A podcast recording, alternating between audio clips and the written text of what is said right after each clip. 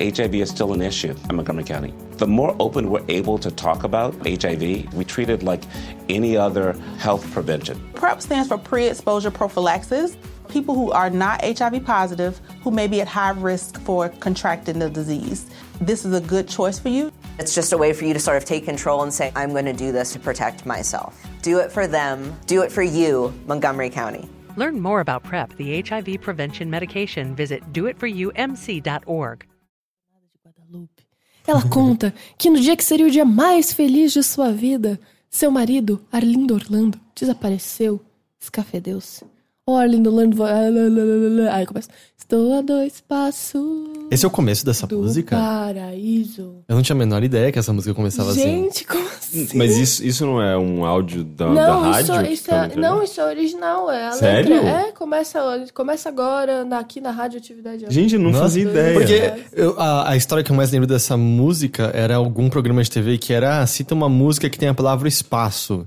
É uma pessoa, tipo, sabe, pé, voo no espaço do paraíso. Eu, eu não saberia responder. Aí estou a dois passos do paraíso, não é Ah. isso? Aqui, ó. A Radioatividade leva até vocês mais um programa da série Dedique uma canção a quem você ama. Mas de quem que é essa música? Essa música é do Blitz. É do, é do Blitz essa música. É, acho bem- que eu- é antiga. é, mas eu não sei porque eu acho que eu nunca me toquei que essa música era do Blitz. Mas, meu, é super normal esse lance das pessoas cantarem errado, né? Tipo, tem, Sim. tem, tem uma música da... Trocando de biquíni sem parar. É, tem uma é. música da, da Letrux que é, é... Como que é? Na forma de enxurrada, ela volta depois. Eu, eu, eu cantei durante muito tempo. Na forma de churrasco, ela volta depois.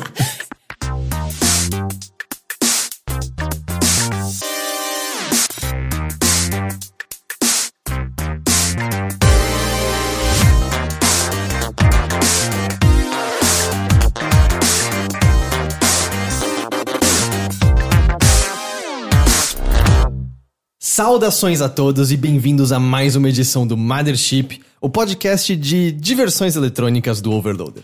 Eu sou o seu anfitrião Heitor de Paula, eu tô aqui com o Henrique Sampaio. Olá. E temos aqui também uma convidada que pela primeira vez está conosco. Eu gosto sempre de apresentar as pessoas que estão pela primeira vez com a gente, deixando claro que é a primeira vez, porque sempre pode haver uma segunda ou uma terceira. E é bem, bem comum que aconteça. Estamos aqui com Letícia Vexel, ou Letícia Pacheco, ou Letícia Bish... Bi- Bish... Não, não, esse é segredo. Esse é segredo? ou, Mas pode ser Vexel ou mesmo. Leticínios também, Leticínios, depende da Leticínios internet. é bom. Mas todos esses sobrenomes estão corretos, Tão certo? válido, sim, exatamente. Tudo bem você com falou você? certinho. Falei? Falou Vexel. É que você as- me ensinou é, agora tem pessoas pouco. que botam tipo Wexel, É, Frexel. eu achava que era o Excel, alguma coisa então, assim. não, é Vexel mesmo. Assim, não é Eu falei Vexel. o Excel, acho que antes. Tipo, o Já- já programa de computador. Excel, é, já falaram Excel. Tudo bem com você? Tô ótima. Pra quem não conhece Dropando Ideias, pra quem não segue Leticínios no Twitter, você poderia se apresentar e falar um pouquinho sobre você, pra quem nos ouve ou Meu nos Deus assiste agora? Bom, vamos lá. Meu nome é Letícia, eu tô aí no rolê dos games e das paradas. Eu tenho um canal no YouTube e um blog chamado Dropando Ideias, onde eu falo sobre coisas da minha vida e também sobre videogame, cultura pop, relacionando todos esses assuntos. Eu também faço alguns freelas pra Vice e participo do podcast, sou uma das hosts lá do podcast da Vice, o Poligonal, que também é sobre games. Eu gosto muito de batata. Ok. É, tanto é que o teste pra voz dela no microfone foi justamente A sobre isso. batatinha quando nasce.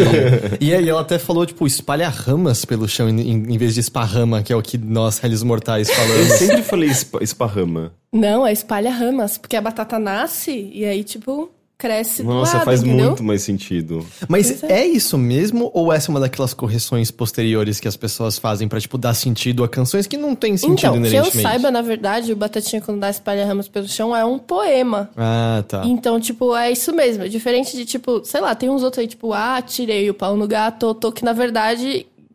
Isso vai ficar muito, muito nada a ver, mas tudo bem.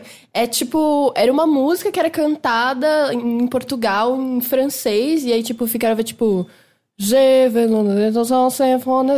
E aí as pessoas escutavam. Como é que é? Eu não faço a menor ideia como é que fica em francês. cadê, o, cadê o gato nessa frase? Não, então, era uma- um bagulho nada a ver, era tipo um bagulho católico, entendeu? Uhum. E aí, tipo, pegavam o som e o som das palavras, aí, tipo, virou uma Ah, coisa tá. assim. É tipo entendeu? a, se- a sererê, né?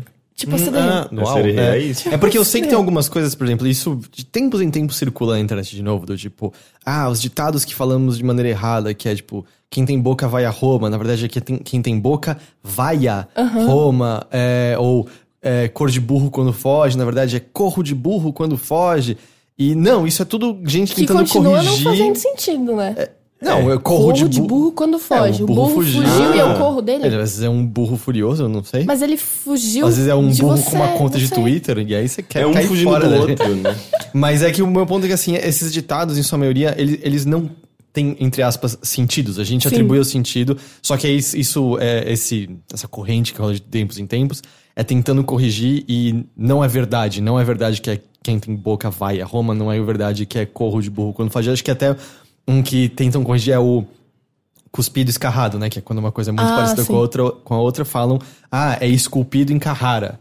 E não, é cuspido escarrado mesmo. É, tipo, a expressão é essa. tanto que, tanto que em inglês você tem spitting image, que é a imagem cuspida também. E em inglês rola o mesmo tipo de hipercorreção, que falam que na verdade é splitting image, que é tipo a imagem dividida. E não, é Ai, spitting que gente image. chata, né? Deixa a gente não errado. Não, é, o lance que não é errado, é que as expressões acontecem.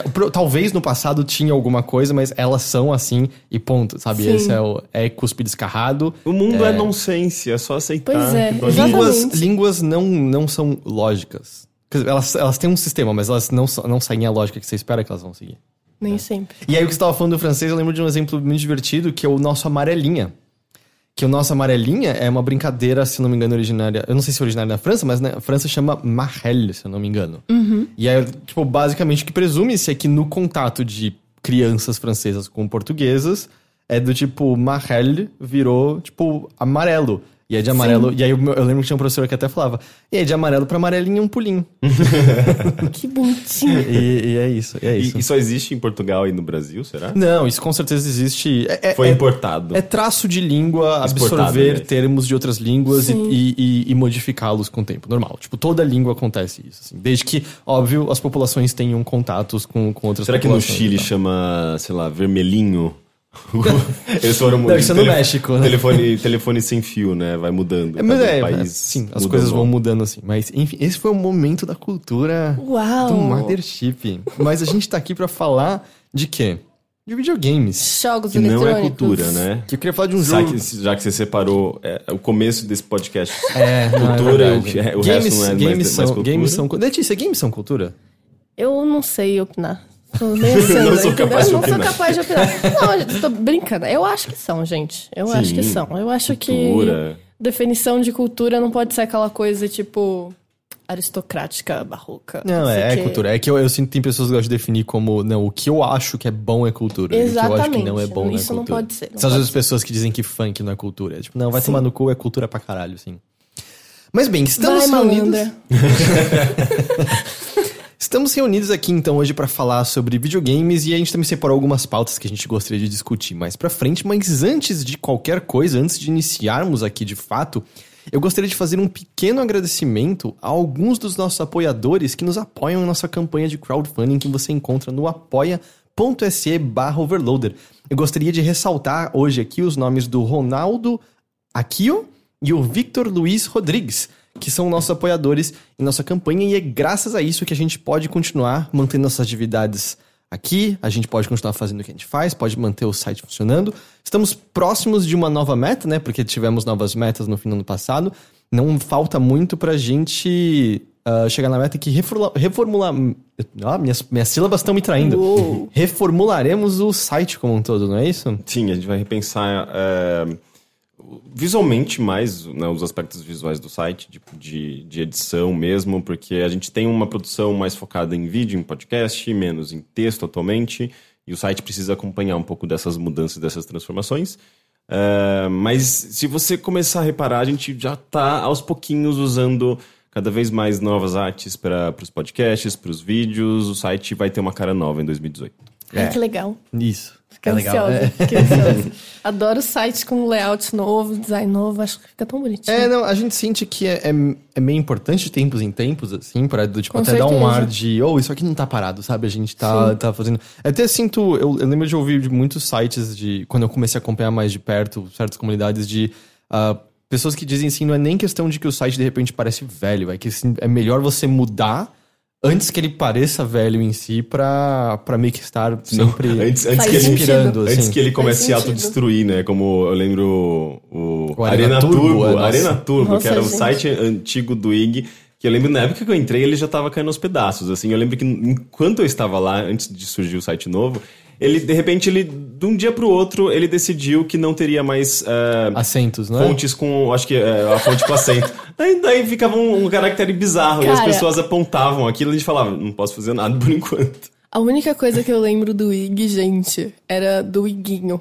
Porque eu era, eu era O criança. cachorro? Não, o sitezinho que tinha joguinhos Ah, infantis. sim, que tinha o. Iguinho de mascote, entendeu? Porque eu jogava muitos jogos. Mas que, como é que era esse mascote? Era um cachorrinho branco. Ah, tá, o, o, o West, o West, não é? West Então, eu não sei, eu Eu, sei sei, eu, eu tinha esse cachorro, foi ele que me mordeu minha cara.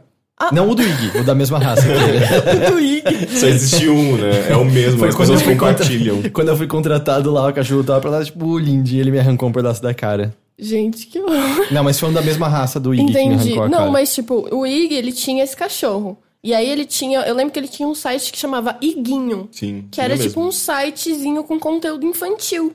Um sitezinho com conteúdo Mas o que, que tinha lá? Tipo, joguinhos Ah, flash? tinha joguinhos infantis. É, mas todo, todo portal tinha, né? Uma sessão infantil. Então, eu não sei, eu sei que, tipo, eu entrava muito, eu entrava todo dia, porque eu gostava muito, muito do Iguinho. Então eu ficava lá, eu e o Iguinho, sei que, vestindo Gente, mas você tem Iguinho. quantos anos? A gente tava trabalhando no IG, você tava lá entrando no Iguinho, Gente, jogando. eu tenho 19.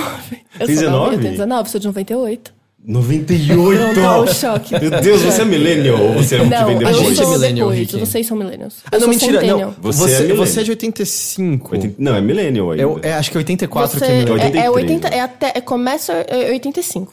É, eu, sou- E eu sou, acaba em 95. Eu sou millennial também, eu sou de Acaba em 86. 95, você não é Acaba em millennial. 95. Não, Não, eu sou ela já- centennial, eu sou pior.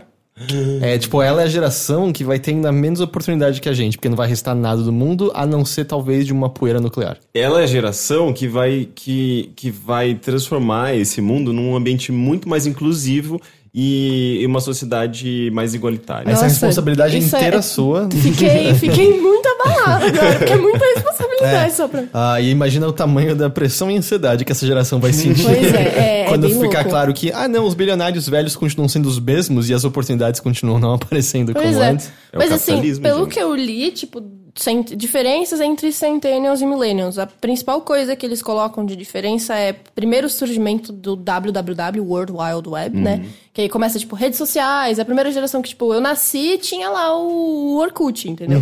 Então, sempre estive usando, estive vendo esse tipo de coisa. E essa é uma das principais diferenças. E por conta disso, os centennials, eles são muito mais é, ligados em, tipo, ser autônomos do que, tipo... Ah, eu vou crescer nessa empresa aqui. Não, eu vou, vou fazer um projeto meu, vou, vou criar um aplicativo e ganhar dinheiro com ele, vou abrir um canal no YouTube.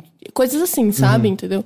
É uma das, das principais diferenças que eu vejo os especialistas falando sobre. E, de verdade, como um todo, a gente ainda não sabe direito, né? Como É. que mudança, como relacionamentos sociais são alterados diante de uma geração que já nasceu inteira com redes sociais, Sim. né? A gente tá começando a observar isso agora É, só, né? A gente já tem uma, uma noção de, de como é, por exemplo, o flerte atualmente, sabe? Com o Tinder e quais são as consequências, mas as isso- facilidades e os problemas que são gerados. E isso é uma coisa, tudo bem, eu sou, sou um homem casado agora, mas é. mas o lance é, eu sinto que mesmo pra gente, depois que de certa idade é do tipo, eu não sabia, mas como era flerte ou chamar alguém pra sair sem usar redes sociais. Tipo, É, eu sempre usei dos, Ah, desde os não. meus 14 anos com chat wall, né? Então, tipo, a Nunca gente, soube, vocês, talvez. vocês se acostumam, mas é uma coisa tipo assim, vocês souberam como era antes, entendeu? Tipo, vocês pegaram e, ah, putz, eu vou, vou chamar essa mina aqui pra sair do que conheço um amigo de um amigo dela. é- Eu não sei, tipo, as pessoas que eu conheço são tipo, sei lá, olha, eu sigo ele no Twitter, vou mandar uma DM. Oi, você quer tomar um café? Entendeu? É, não que assim, não que eu tenha tido muitos e muitos dates na, na minha adolescência, mas eu lembro assim, tipo, ligar, tipo, pegar o telefone, ligar na casa no telefone fixo da garota, e é tipo, o pai dela atende, e aí você, oi, por favor, tal pessoa está? Quem ah, um é? segundo, é, um segundo, quem é tal pessoa? E tipo, tendo que passar por essa barreira e tipo, nervoso pra cacete pra, tipo, digitar o telefone, não sei o que lá, e, e falar com outra pessoa. E falar durante horas, às É. vezes, né? Ficar pendurado no telefone, que é um termo que não existe mais. Né? Não, e, Ninguém tipo, mais fala no é- é telefone, muito tipo, estranho. de Pois é. bater papo. Pois é. Hoje em dia eu sinto que é, tipo, ligar é meio. Você até pede desculpa junto, porque é meio incômodo, sabe? Nossa, é muito, É. muito. Eu odeio que me liguem. Por Nossa, me manda uma mensagem, não precisa me ligar aqui. Então, você, quer, você tá achando que isso é importante o suficiente pra eu interromper tudo que eu tô fazendo pra te atender e conversar com você? Nossa, mas é, é muito egoísmo também das pessoas. É, muito. É, as pessoas vivem, parece que. é- é- elas não conseguem dedicar um tempo, porque, tipo, ela tá- tem tem que fazer uma coisa muito mais importante do, do que falar com alguém. Eu não sei. É um, peri É é um período sociedade estranho. generalizada, eu acho. Ah. Tipo, você tá o tempo todo. Você tá. Você não pode fazer isso porque você tá fazendo outra coisa. É, fazer você tem, que coisa, estar fazer produtivo, você tem que estar fazendo alguma coisa, Exato. aprendendo, lendo. Eu só não quero consumindo. conversar com as pessoas mesmo. Eu acho que se o delivery me liga, já, já perdeu a função do iFood, por exemplo. Eu fico muito chateada. é bom, mas e até porque quando o delivery Nossa. liga é porque do tipo deu errado alguma coisa, Mas né? então, mas mesmo, mesmo tipo, se eu tenho que se eu tenho que ligar para o delivery, se ele não está no iFood, eu fico incomodada, sabe? Ou qualquer aplicativo desses, assim, entende? Eu fico tipo, ai, por que era só apertar dois botões assim? Agora eu tenho que ligar e falar e esperar a moça verificar na cozinha, sei lá o quê.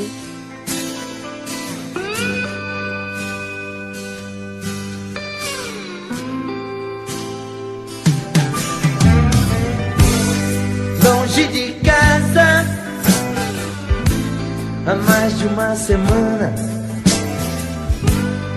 Milhas e milhas distante do meu amor. Será que ela está me esperando?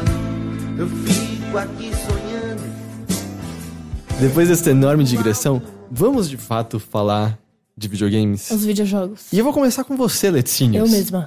Ah, você tem alguma coisa que você anda jogando que você queira falar sobre, compartilhar eu com a gente? ando jogando, tá? Nessas férias eu peguei alguns joguinhos pra, né, tipo, acelerar, que estavam atrasados, que eu precisava jogar. Eu joguei Pony Island. Pony Ah, é. Island. É legal esse jogo. Meu Deus, eu fiquei muito chateada com esse Ele é, jogo. mu- ele é muito Gente, bad trip, né? Não, Ele é- não é isso, eu achei muito chato. É mesmo? Eu achei muito É, chato. esse é aquele que você vende sua alma pro diabo e fica preso numa máquina de arcade, não é isso? Não, tem uma, tem uma alma lá, tipo, não é a sua, pelo que eu entendi. Eu acho que é a sua. Tipo, não.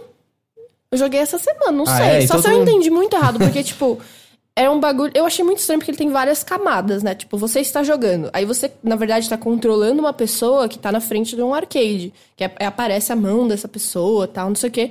E aí essa pessoa está controlando o pônei do jogo. E ao mesmo tempo ela tá mexendo no arcade lá, no computador e tal. Então são, tipo, várias camadas.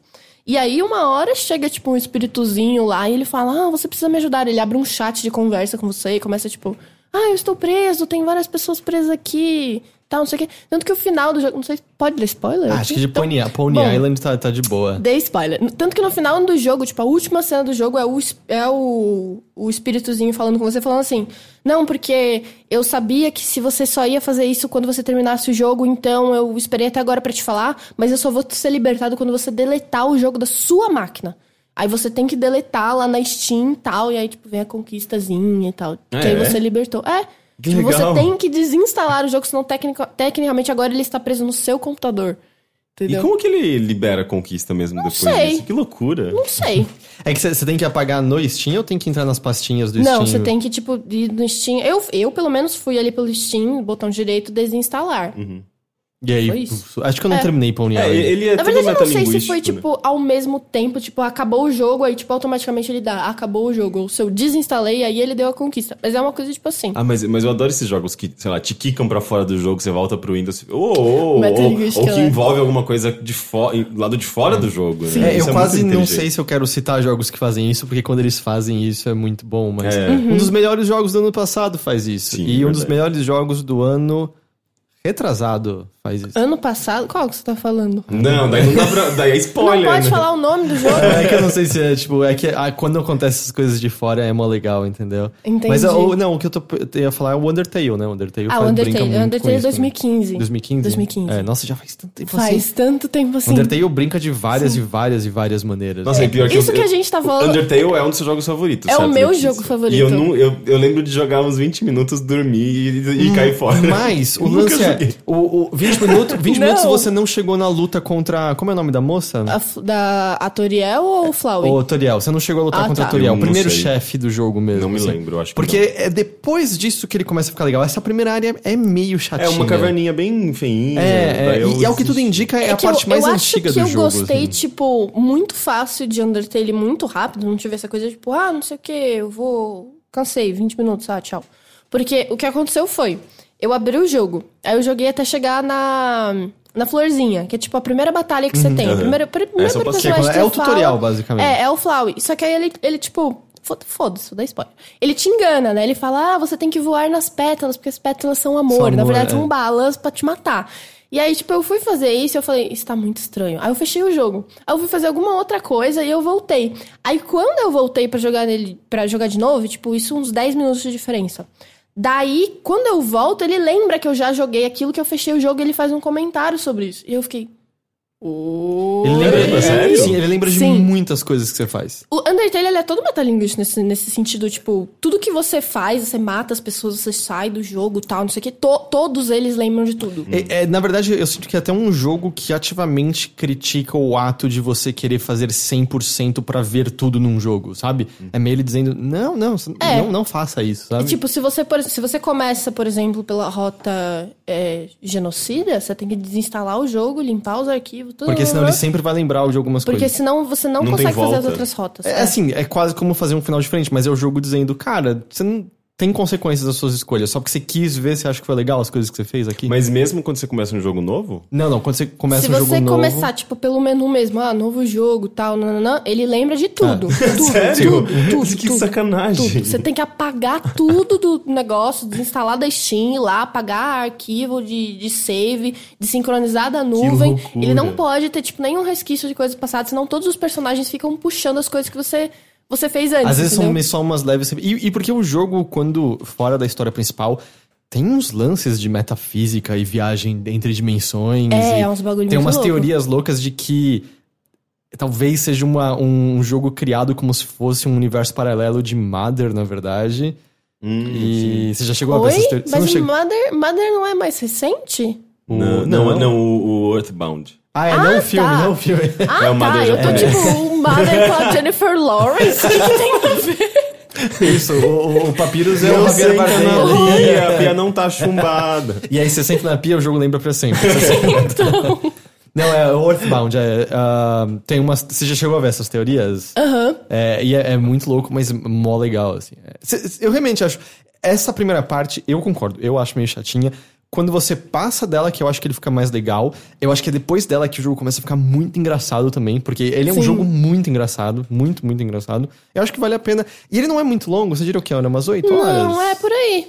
Às vezes Acho vai que de. um pouco menos tipo, até, na vai um pouquinho, assim, sabe? Ah, uma horinha essa semana, uma horinha essa horinha. eu acho que ele só semana. não, não me pegou mesmo porque até então não era sobre nada ali, né? Uhum. Tipo, era sobre resolver uns puzzlezinhos, ver aqueles gráficos feios e... le- a- As batalhas eu achava interessante, mas o começo dele é, meio- é, é- não tem muita coisa, assim, tipo, logo de cara, né? Você, Uhum. Sim. eu acho que você pega com o tempo. É, você entra lá e você anda os bagulhos, aí você faz uns tutorial de não pisar nos negócios, você fala, É. tá, e aí?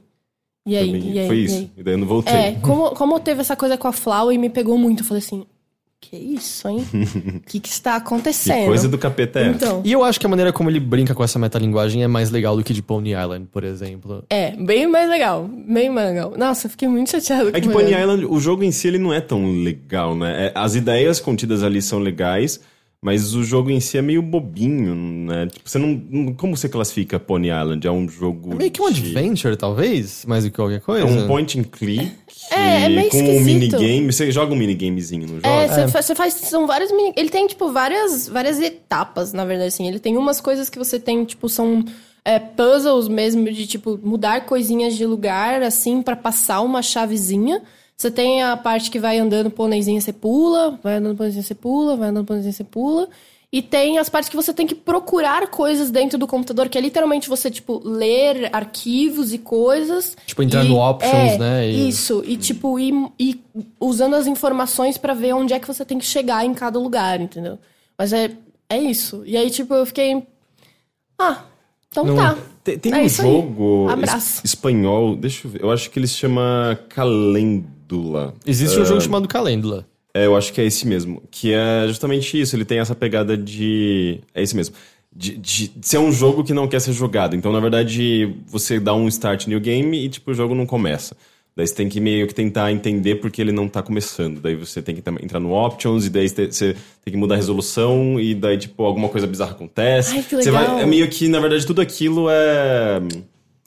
O que, o, que, o que normalmente é funcional num jogo, ali faz parte do jogo em si, é meio que um- uma coisa pra, tentando te enganar, sabe? Você Sim. tem que meio que explorar essas, eh, esses menus do jogo pra tentar jogá-lo de verdade. Mas o lance é, o jogo é isso, não existe um jogo por trás. Na verdade, o jogo dá a entender que existe um jogo por trás daquilo, sabe? Você meio que vai tentando sacar o que porra é aquela. Ele parece interessante, eu nunca, nunca joguei bastante, mas ele tem essa pegada bem metalinguística também, que eu acho bem legal. Tem um parecido, que você falou, parece um pouco assim, mas ele é tipo, ele é, é um joguinho mais de navegador, assim, que eu acho que fizeram pra uma Game Jam, que, que eu saiba, o desenvolvedor estava ano passado querendo arrecadar fundos pra transformar num jogo longo, que chama There Is No Game, que é tipo 15 minutos, é, é- é mais ou menos a mesma coisa, assim, é que ele fica falando, ah, não tem, não tem jogo aqui, ah, você tá tentando mexer nas coisas, mas não tem jogo aqui, gente, para com isso, não tem, aí você vai mexendo, Esse aqui, ele que é do tipo. Ele vira e fala assim: pega o caminho de cima. Aí você Não. vai e pega o caminho de cima. Não, é tipo, começa o jogo, aí tipo é uma tela preta. Aí você fica tipo, e aí? Aí um narrador fica falando, bom, é, você veio aqui, né? Mas não tem jogo aqui não, pode ir embora. Pode fechar o jogo, é isso aí. E aí, tipo, você fica assim, aí você tem que ficar esperando um tempão, aí daqui a pouco começam a aparecer coisas. Você começa a clicar, tal, não sei o quê, aí vai soltando coisas do menu, vão caindo umas coisas, você usa, tipo, sei lá, tem uma hora que é, o título do jogo aparece, aí, tipo, você consegue quebrar uma parte do título e usar, tipo, o, o E do There's No Game pra, tipo, bater no chão Tá, e quebrar a parede. São coisas assim, entendeu? Que ele começa a ficar bravo, tipo, por que você quebrou minhas coisas aqui? É não é isso, você quebrou É, meus isso parece- engraçado. Ah, não tem jogo aqui, vai embora. Não sei o quê. Só que é muito curtinho. É. Se eu, lembro- eu acho que eu joguei no Congregate, talvez. Você não faço ideia. Eu achei ele, tipo, no, no itch.io, no navegador, sabe? Uhum. Tipo, não tem nem pra baixar. É, tipo, só no navegador mesmo. É, é, eu, lembro de, eu lembro de ser interessante. Então. Eu, eu gosto de- dessas ideias, mas eu prefiro quando ela, é, a ideia tá inclusa dentro de um jogo grande mesmo. Tipo Undertale, assim. Tipo Undertale, ahn, tipo Magic Circle, ele é cheio dessas coisas de quebrar a quarta parede. ah, Nier tem um pouco disso, né? Nier Automata. ah, mas é quando eu jogo é o próprio Pony Island, né? Que tipo, é mais ah, ah, essas ideias metalinguísticas do que, eh, do que um, uma experiência que você joga assim pelo jogo em si. Sim. Daí parece que é meio gratuito. Eu acho que o Calendula acaba também caindo um pouco Entendi. nisso. Não existe, de fato, um, um- um jogo per se, assim. Existe uma, uma, uma, uma série de interações que são meio bizarras e meio que tirando um pouco... Brincando com esses conceitos de videogame, né? É interessante, mas é mais uma experiência à parte, assim, eu sinto. Até porque geralmente são curtinhos e tal. E aí você jogou Pony Island? Pony Island, joguei também. Qual foi? Eu esqueci agora o nome. É, eu, jo- eu tirei um pouquinho do atraso de Assassin's Creed Origins, mas assim, tipo, só um, quase nada, porque. Não sei, eu me decepcionei tanto com a Ubisoft, eu sou uma pessoa tão. Eu sou cadela de Ubisoft, com Assassin's Creed mesmo, assim. Mas você jogava todos os Assim, Assassin's jogava Creed? todos.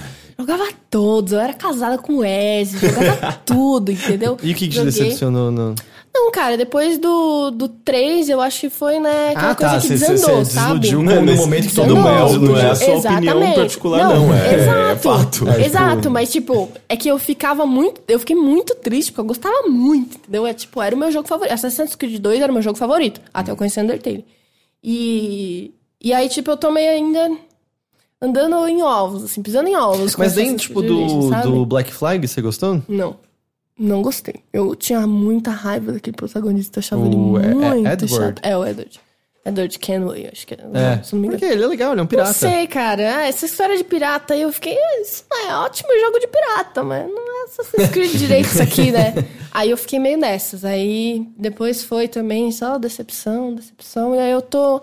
Não foi nem eu que comprei esse jogo na Steam lá. um- compraram lá e tô compartilhando. Aí eu fui pegando assim. Tá tateando tal. as É. águas. Nossa, Quer mas, dizer, é- as areias. mas eu acho impressionante, assim, a, a, capacidade da Ubisoft, da equipe por trás de Assassin's Creed, de manter o interesse dos fãs quando você tem mais jogos considerados ruins do que bons na série. é. Por que as pessoas também. continuam voltando Mas- a Assassin's mas Creed se elas não é- Então, gostam? Mas eu acho que esse é o continuo lance. gostando porque eu tenho um problema, entendeu? eu tenho um E, problema. e eu também acho que, assim, é, quantas são as pessoas, ou do tipo, quão comum é a opinião de que esses jogos são ruins. Eu concordo, eu acho 3 ruim, ah, eu não acho o, o Syndicate incrível, o Unity acho também é, é geralmente considerado ruim. Ah, o Rogue foi esquecido, vai até sair agora, né, pra... Vai ser uma versão remasterizada dele e tal.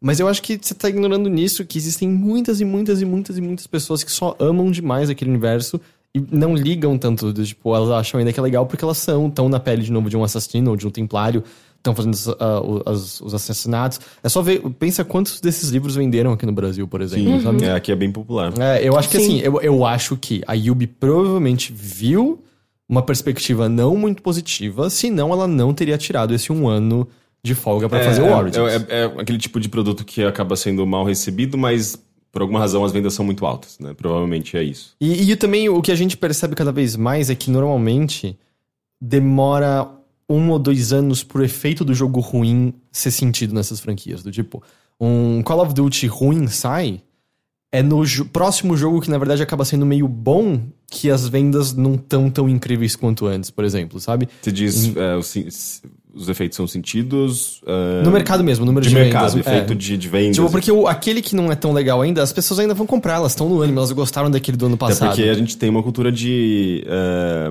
pré-compra muito forte em videogames, É, né? cada vez menos, né? Mas é, ainda assim. E sabe, você gostou de todos os Call of Duty até aquele momento. Você gostou de todos. Vai sair o desse ano? Pô, você vai comprar. Por que, que você não vai comprar? Todos Sim. até agora foram legais. Aí vai diminuindo a qualidade, diminuindo a qualidade, até que você tem uma coisa como o Ghosts. Aí o Ghosts acho que ainda vendeu bem. Mas o logo em seguida foi o Advanced Warfare, talvez não me lembro agora mais exatamente. Mas eu sei que, tipo, foi um pouco depois disso que os efeitos de, de não ter sido muito positivo o Ghosts foram sentidos. E isso é meio normal de acontecer. Então, se tem essa pausa, é porque provavelmente alguma coisa no horizonte já estava indicando de, cara, não dá pra continuar seguindo essa mesma coisa aqui. É, e é, e é Call of Duty, né? A, a era de ouro dele acabou faz tempo também, né? Não tem como. Eu acho que não tem como O, eles o voltarem. World War 2 vendeu bem pra cacete. É? É, bem- apesar de. Eu acho que ele ainda tá tendo problemas, às vezes, de Não faço servidor ideia, online. não me envolvo com Ah, esse tipo de o- droga. O, o, o World War eh, 2, ele, ele, ele foi bastante bem de novo. Assim, ele deu uma animada na comunidade, como parece que fazia um tempo que não, que não rolava, Eu, sabe? eu, eu ouvi muito Battlefield, sabe? Battlefield 1 eh, permanecendo, assim, tipo, na, parece que na, no burburinho. Call of Duty eu não, não eu ouvi, acho não. que foi meio oposto. até. Eu acho que o Battlefield 1 não conseguiu agarrar tão bem a comunidade assim quanto o 4 tinha agarrado, viu? Mas o que eu acho que também tem que, tem que levar em consideração certo Não, não, é momento. verdade. Eu acho que eu tô pensando no 4. Eu tô, tô O, assim, assim, o Battlefield 4 eu acho que eu tô É. pensando mais no 4 do que no, do que no 1. Mas eu, eu acho que você tem que também considerar assim, é, quando o Modern Warfare 2, por exemplo, aconteceu, mano, aquilo foi um evento. Eu tava sedento por aquele jogo semanas e semanas e semanas antes. Cada vídeo novo que saía, eu, tipo, destrinchava pra ver cada coisa que tinha acontecido. Fiz a campanha cinco vezes pra, tipo, ver todos os detalhes de tudo que era possível. Eu, acho que, eu, eu- eu concordo com o que você tá falando assim, tinha esse momento de ouro que, meu, todo mundo gostava. Eu Eu acho que, que, ele, fala- ele tava fazendo coisas relevantes pro gênero. totalmente a novo, narrativa é. era, era uma coisa meio impressionante, impactante. Eu acho época. que o que a gente não pode confundir é do tipo. Ele não tem, vamos dizer, mais acho que esse impacto que pra nós que não ligamos muito pra Call of Sim, Duty, mas a, a quantidade de pessoas que ainda amam é muito grande. Ele tem sua relevância, né? Mas não são exatamente nossa bolha. É. porque por essa medida dá pra dizer também, nossa, ninguém mais fala de FIFA, Mas né? eu, não, eu não acho que, Pois que é uma é. questão. É, sabe, e- eu não acho que é uma questão de bolha, eu acho que é uma questão também do que ahn, é tendência naquele momento, do que está sendo. do que, do que é grande. É é um negócio comercial, sempre foi, tipo, um negócio sempre foi grande, mas. Ahn, tem momentos específicos em que aquele gênero ele é ele é o gênero mais jogado, o gênero mais comentado, é o, é o mais relevante em termos de inovação e tudo mais. E o shooter durante esse no período de dois- 2010, 2011, 2012 ele era a maior coisa do momento, né? É, E o Call of Duty, eu acho que ele era um dos... é, 2012 eu já diria que eu acho que já tava até ficando um pouco mais morno mesmo. Porque o, o, o Modern Warfare é de 2007, que é um. 2007? É, 2007. O primeiro, né? É. e aí o Modern Warfare tempo. 2 é 2009. Caramba. A Letícia tinha 10, 9 anos quando saiu Modern Warfare. Caramba, faz Tudo bom? Pior que não, pior que faz muito tempo, mas ao mesmo tempo não faz tanto tempo assim da minha Não, cabeça. faz, 10, faz mais de 10 anos essa altura. 2009? Não, o 2009 faz mais de 10 anos. 2007, 2007, quase 2007. 10 Ah, sim, eu tô pensando no 2. 2007 faz mais de 10 anos. Cara, É. Bioshock fez 10 anos. É, Loucura. Halo 3 fez 10 anos, Modern Warfare fez 10 anos. Halo 3? Halo, Ah, 3, é de- Halo 3 é 2007 Meu também. Deus. Sim, Ah, o Gears of War tá pra fazer 10 anos, fez Pois 10 anos é. ano passado, não foi? Acho que sim. Cara, o tempo tá É Xbox, passando né? O e Xbox todos... original, o PlayStation O tempo tá 3. passando e todos nós vamos apodrecer e Ah, morrer. não, mas isso, isso é normal, gente. Mas eu, eu só acho que, sei lá, acho que a gente falou. Acho que esse ponto, esse ponto tá, tá, tá feito. Por que, que a gente chegou nisso mesmo? Por causa do Por Assassin's Creed do que ela Assassin's responde Creed. o É, Assassin's Creed. E, mas e aí? Então não, não tá agarrando, não tá. Você não quer casar com o Bayek como você é, queria casar com a Ezio? não. Ainda não. Ele me lembra um pouco o Said de Lost, então isso me deixa um pouco atraída, mas eu ainda tenho o Ezio como meu marido de Assassin's Creed. Mas além do, do, do- disso tudo, de Assassin's Creed e tal, tudo mais, eu tô mais jogando outros jogos do que esse, tipo o One Shot, que a gente tava falando de Undertale, ele é bem parecido com o Que é Undertale. O One Shot é um joguinho indie. Que ele é bastante metalinguístico também. Eu tô jogando vários metalinguistas assim, porque inclusive hoje vai sair. Hoje, não sei que dia a gente vai postar isso, mas. Isso aqui sai na sexta, a gente tá gravando na Ah, tá. quarta. Então tá. Na quarta-feira eu lancei um vídeo no meu canal listando jogos metalinguísticos. É uma listinha, assim, em vídeo. E aí eu tá, tô jogando one shot por causa de- dessa lista também. Lembrando, é youtube.com/barra youtube.com.br dropando ideias, exatamente. E o One Shot, ele fala muito, tipo, dessa relação do jogador com o personagem que ele controla, sabe? E a parte da metalinguística dele é que uma hora a personagem percebe que ela tá sendo controlada. E aí, uma hora chega a ter duas telas pra você controlar. Uma que é o jogo e outra que é, tipo, como se fosse um computador dela.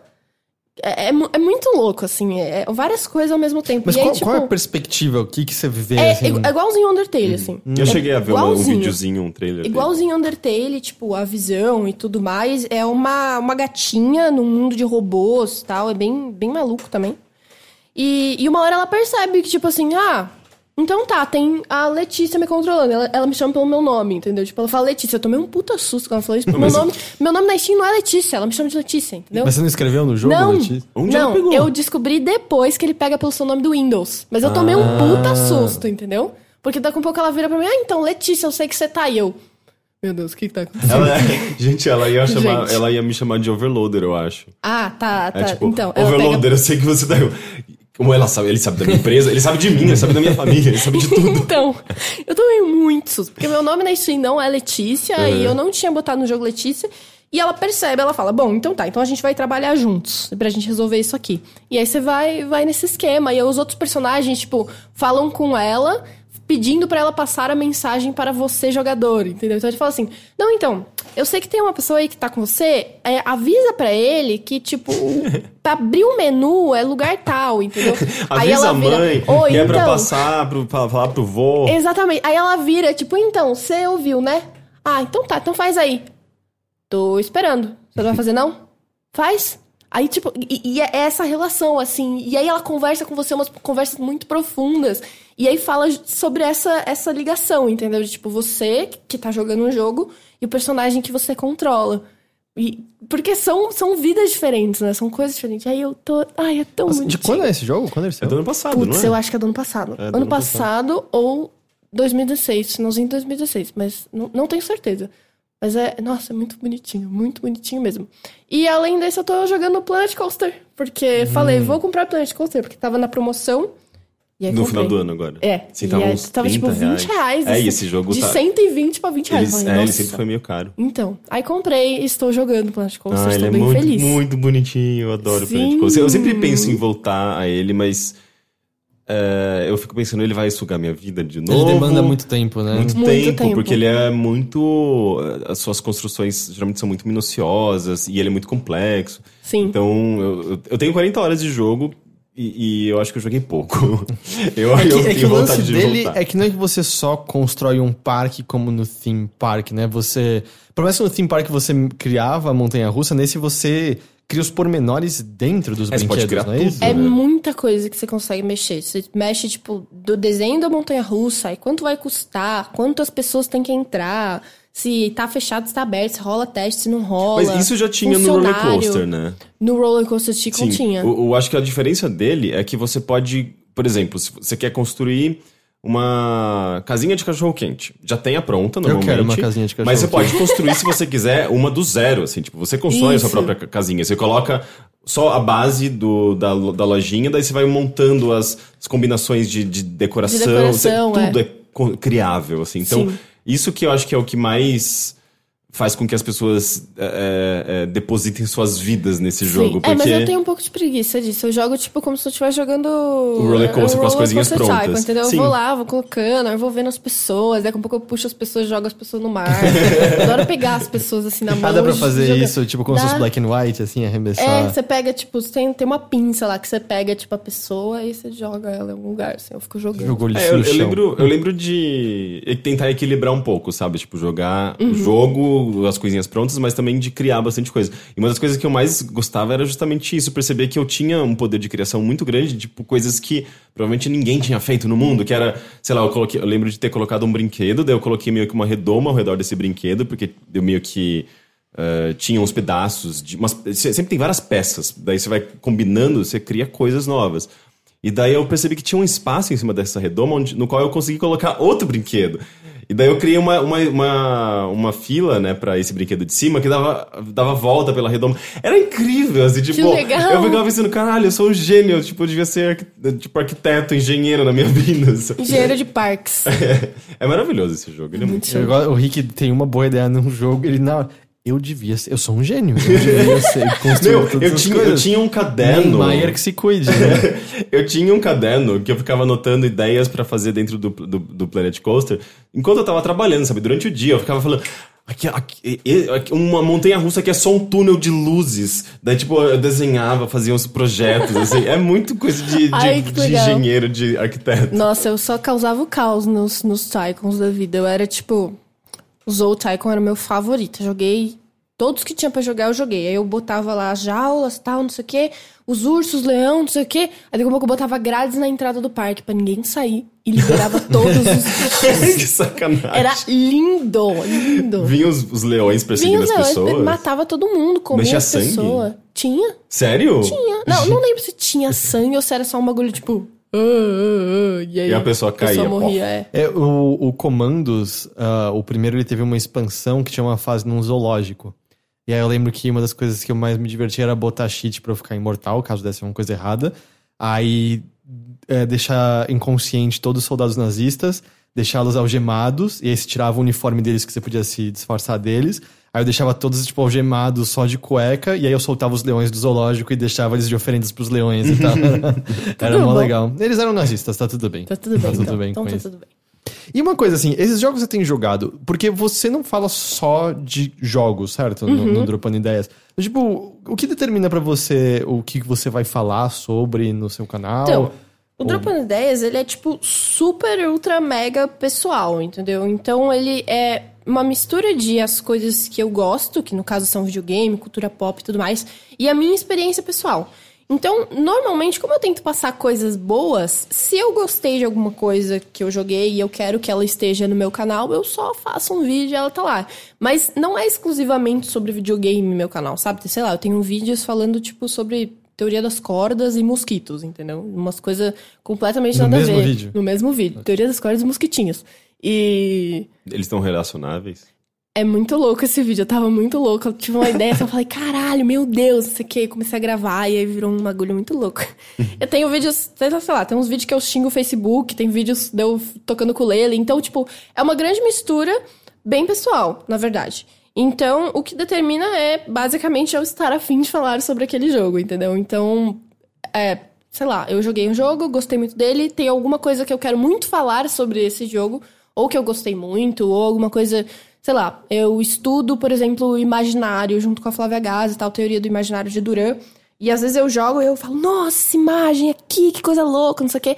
E aí, às vezes eu quero fazer um, um vídeo sobre isso, então é basicamente eu estar afim. Isso é Mas verdade, é Por porque essa eu acho que é a maior força motriz que você tem pra produzir alguma É. coisa, né? Você realmente gostar daquilo. Exato. Então, é, eu acho que é, para youtubers, pra quem trabalha com vídeo, que é um negócio muito difícil de, de produzir, é trabalhoso e tal, é, é é uma boa forma de motivação, né? Sim. É verdade, você participa do grupo de estudos, né, que a Gazi faz. Isso. Você pode falar Exatamente. mais sobre isso? Posso, com certeza. O grupo de estudos se chama Joy. que não tem nada a ver com o tipo de pornografia Joy, apesar de Eu não conheço pornografia. Eu, nossa, eu me sinto mal quando eu não conheço alguma pornografia. É que- Jo- É porque assim, o que aconteceu foi, quando a gente lançou o site e tudo mais, o pessoal veio falar, nossa, tem que mudar essa sigla, porque Joy, J-O-I, é um tipo de pornografia, e aí vai ficar ruim de achar no Google, não sei o quê, que é tipo pornografia como se fosse um jogo em primeira pessoa. É tipo isso. Eu tipo, achava que era POV, que era Não faço a menor em primeira pessoa. Então, eu sei que falaram isso várias vezes, aí eu fui no Google e, tipo, realmente Joy é uma sigla pra isso em inglês. Que é tipo, sei lá, o cara botar uma, uma GoPro na uma GoPro testa. na, na testa e ir lá fazer os bagulho e é isso aí. E aí, enfim, não tem nada a ver com isso. É um grupo de estudos. É um grupo de estudos muito estranhos. É um grupo de Todo mundo estudos- põe GoPros na testa. É, exato. E aí rolam orgias, mentira. Mas o Joy é, é Jogos Digitais e Imaginário. A gente estuda a teoria do imaginário de Gilbert Durand e a- também do Bachelard depois, que são dois filósofos franceses que estudaram o imaginário, literalmente, o imaginário, tipo, da nossa cabeça, as coisas que a gente imagina. E nos livros deles, eles têm várias imagens que quando você lê e você repara na cultura pop, nos videogames e tudo mais, você entende o porquê daquilo. Então, vou dar um exemplo de uma imagem que eu gosto muito com um anime, que é a única coisa que eu tô conseguindo pensar agora, tá? É, tem uma imagem do, do Bachelard que chama é, o Capitão Uraniano. É a imagem de um personagem muito forte, é, muito másculo, que ele derrota todo mundo, que ele é invencível e tudo mais. Do He-Man. Pode ser. E eu não lembro muito de He-Man, porque não é muito da minha época, por isso que eu falei pode ser, A mas gente tudo bem. referências mais He-Man, novas. tipo, acabou 10 anos antes. E aí, tipo, tem um porquê dele ser assim. Tem um porquê narrativo, um porquê histórico, uma coisa por trás de simplesmente um personagem e tal. A gente costuma pensar, ah, botaram esse personagem aqui desse jeito pra ele motivar o personagem principal. Mas na verdade tem todo um porquê relacionado com Urano, o deus é, romano, nananana, várias coisas assim que o Du- Duran traz nas teorias, de que todas as imagens elas têm meio que tipo uma coisa é, do coletivo humano. Então você pensa, sei lá, não sei se vocês conhecem, mas o, o anime Boku no Hero Academia. Hum, não, eu, Tá. eu é um sei que anime- ele existe. É um anime que eu gosto muito. É tipo Hero Academy em inglês? E- Isso, My Hero Academy.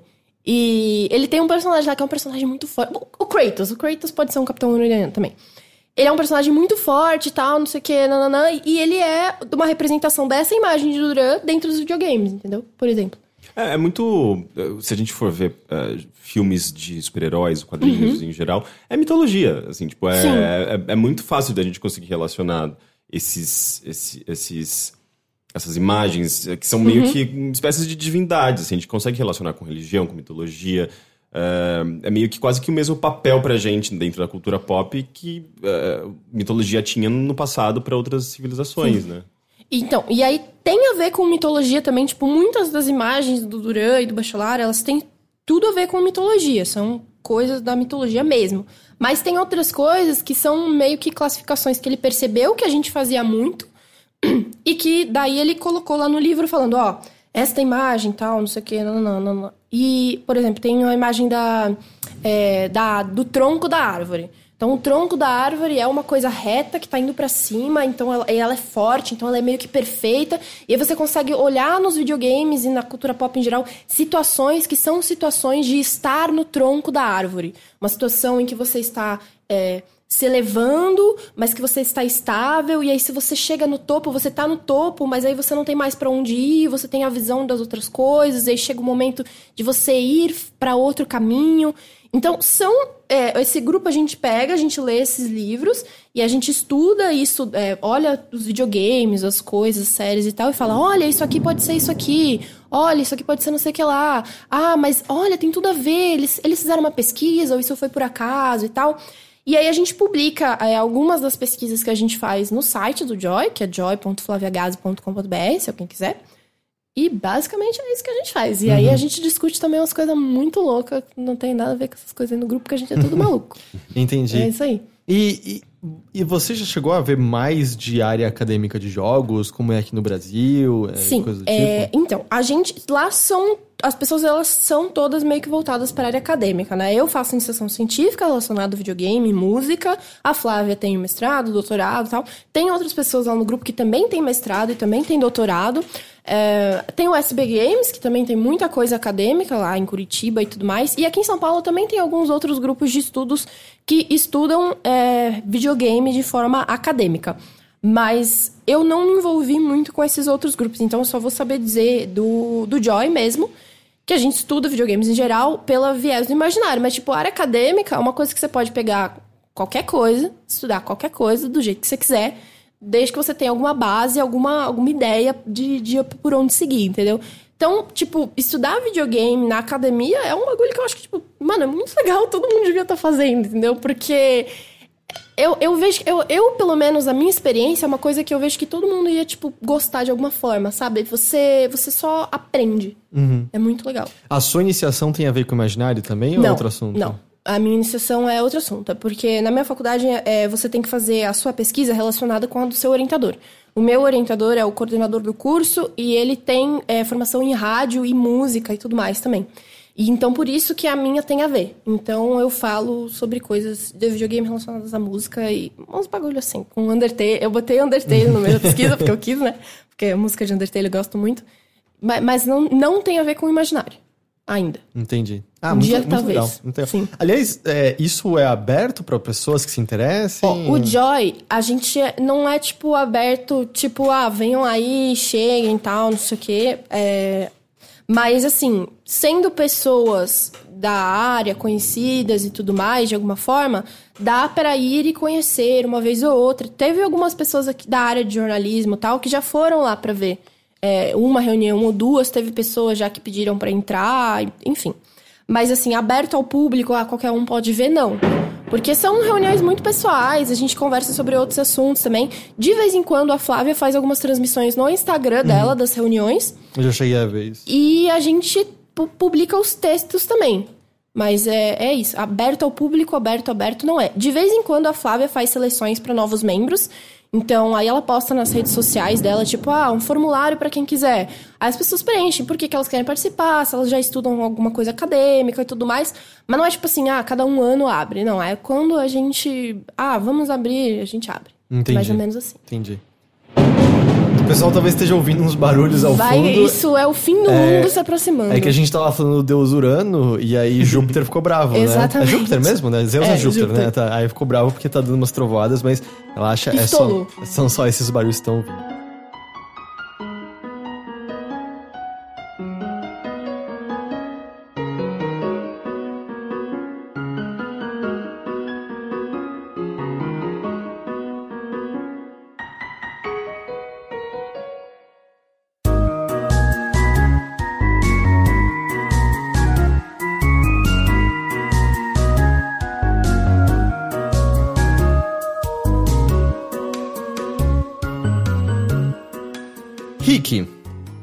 tudo bem? O Tudo bem. que, que você anda jogando que você quer falar? Você jogou Inner Space, é isso? Você não quer puxar a pauta de Tycoons, já que a gente já mencionou alguns Tycoons? Ok, ok. Então eu acho que você, você acha que você acha que Acho é que melhor dá a pra, gente. é um, um gancho mais fácil. Então, rapaz, a chuva, a chuva veio com tudo, né? E eu tô sentindo o ar Chove vibrar por conta dela. Ah, mas eu sabia que isso ia acontecer. Ontem a Sabe chuva, a sim, chuva de ontem a- alagou minha varanda. Ah, Foi é? muito forte. a Cara, alagou a minha rua total, assim. Eu vi árvores caídas na cidade. Mas o que, a gente queria falar sobre, sobre Tycoons? É, a gente pensou sobre isso porque nessa semana, a- a- mas acho que foi ontem, quando no dia dessa gravação, ah, um estúdio, que é um novo estúdio, certo? O Two, Two Heads, é isso? Não, Two Point Studio, perdão. anunciou um jogo chamado Two Points Hospital, que é um. eh, Não sei, não sou tão fã do termo, mas é um sucessor espiritual de Theme Hospital. Ah, ao ponto de que nesse Two Point Studios tem ex-membros da Bullfrog que trabalharam no próprio Theme Hospital e trabalham também em coisas como Theme Park, né? Ah, são o Gary Carr e o Mark Webley. Ah, Eu, pra ser justo, eu não conhecia o nome ah, deles antes disso. Você conhecia, sabia o Também nome não, de... mas a Bullfrog é era um estúdio muito grande, né? É. O único estúdio, ali, o único nome mais reconhecível ali era do Peter, Peter Molyneux. Mas então, a gente associa também o Peter Molyneux depois ah, fundando, né, a, a A Lionhead, mas... eles trabalharam, né? Eles trabalharam e o. Cadê? Um deles ajudou o. o Webley ajudou a cofundar a Lionhead. Eu não sabia disso também. E o que eles mostraram em imagens, em vídeo, é que é um jogo que parece que além de ter o mesmo, vamos dizer, as mesmas ideias de gerenciamento de um hospital, tem o mesmo tipo de humor também, né? No vídeo que eles mostraram, vocês assistiram? Sim. Não. É, eles mostram... Você já chegou a jogar o Theme Hospital original? Cara, acho que é muito velho pra mim. Não Ele é? é, ele é dono que você nasceu. Putz, difícil. Então, assim, só dando um rundown até pra quem porventura não conheça, é um jogo de gerenciamento de hospital, mas a grande coisa dele é que ele é surreal, absurdo e engraçado. Ai, que legal. Tipo, Então- chegam umas pessoas zumbis lá, doentes, assim. É, zumbi literalmente não, mas é essa a ideia. Do tipo, Ah, por exemplo, tem pessoas que estão sofrendo de invisibilidade. Ah! E aí é tipo, é, chega uma pessoa que é só um chapeuzinho, óculos e uma bengalinha andando, por exemplo. Tem, tem a síndrome do Elvis. Assim, é, eles chamam de King Complex, não é isso? Tem o Bloathead, e aí chegam umas pessoas com uma cabeça gigante inchada. E a cura, por exemplo, é essa pessoa vai no equipamento de cura, o médico vem com uma agulha e estoura a cabeça dela, puf! Aí ele tira um pedacinho, ele enche de novo, faz um e a cabeça volta pro tamanho normal e a pessoa sai Parece feliz do muito negócio. legal o gerenciamento de hospital. É, a gente, se, se quiser no overloader.com.br, tem a gente jogando, tem vídeo disso. E tem fácil no GOG também e no Origin, não é?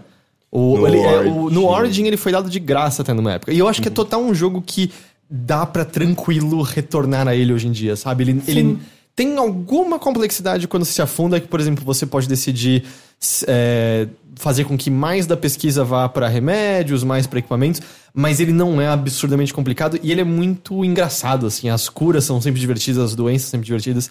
E esse Two Points Hospital, esse é o lance, ele parece que tá querendo seguir a mesma coisa. Ele parece uh, Team Hospital 2. Portanto que, assim, a, a doença que eles apresentam no vídeo é uma pessoa sofrendo de lightheadedness.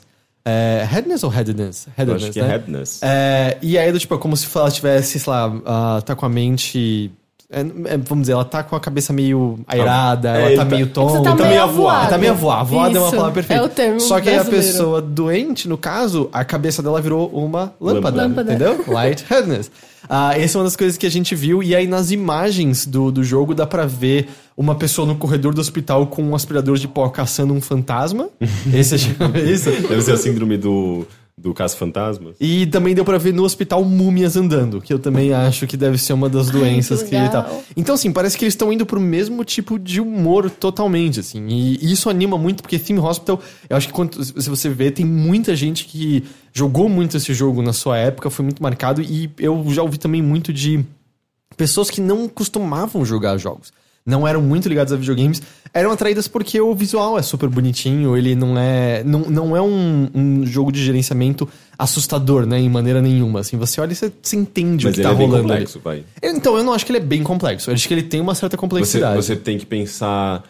É, você tem que é, é, não apenas gerenciar, mas tem que construir o seu hospital. Você tem que construir a sala de consultas, tem que, você tem que colocar a cadeira de espera. Se não tiver cadeira de espera suficiente, as pessoas vão ficar impacientes, vão ficar cansadas. Tem muitas coisas que. é, a gente se Detalhezinhos, É, né? detalhezinhos. que Quando a gente considera, você vê que o jogo tem uma bastante profundidade, né? Sim. Por isso que ele é tão bom também. É, eu- é que eu acho que tem coisas como um Civilization da vida, sabe? Às vezes você Sim, liga e você. nossa. Eu, eu não sei o que, que é 90% da tela que eu tô Você vendo agora. leva muito tempo pra É, aprender. né? ou coisas mais grand strategy, sabe? Tipo, um Stellaris da vida que você, bom, Ah, deixa sim. eu sentar É, e ler mais- agora sobre isso. mais complexos. Eu vou, sinto- tirar essa semana para estudar isso aqui. É, eu sinto que Theme Hospital visualmente você saca ali na hora, sabe? Do tipo, meu, essa pessoa linguaruda tem que ir pra máquina de, tipo, rolo de massa e cortar a língua dela fora, sabe? Isso é uma das doenças que tem. Que bonitinho. E, e aí vai sair esse ano, vai sair no final desse ano, tá sendo distribuído pela, pela SEGA. Pela SEGA. E assim, super legal, a gente E a ama, SEGA a está gente chama. Theme Hospital. Eu, eu posso que você vai gostar desse jogado, tipo, Ai, no mínimo ele é super legal. bonitinho.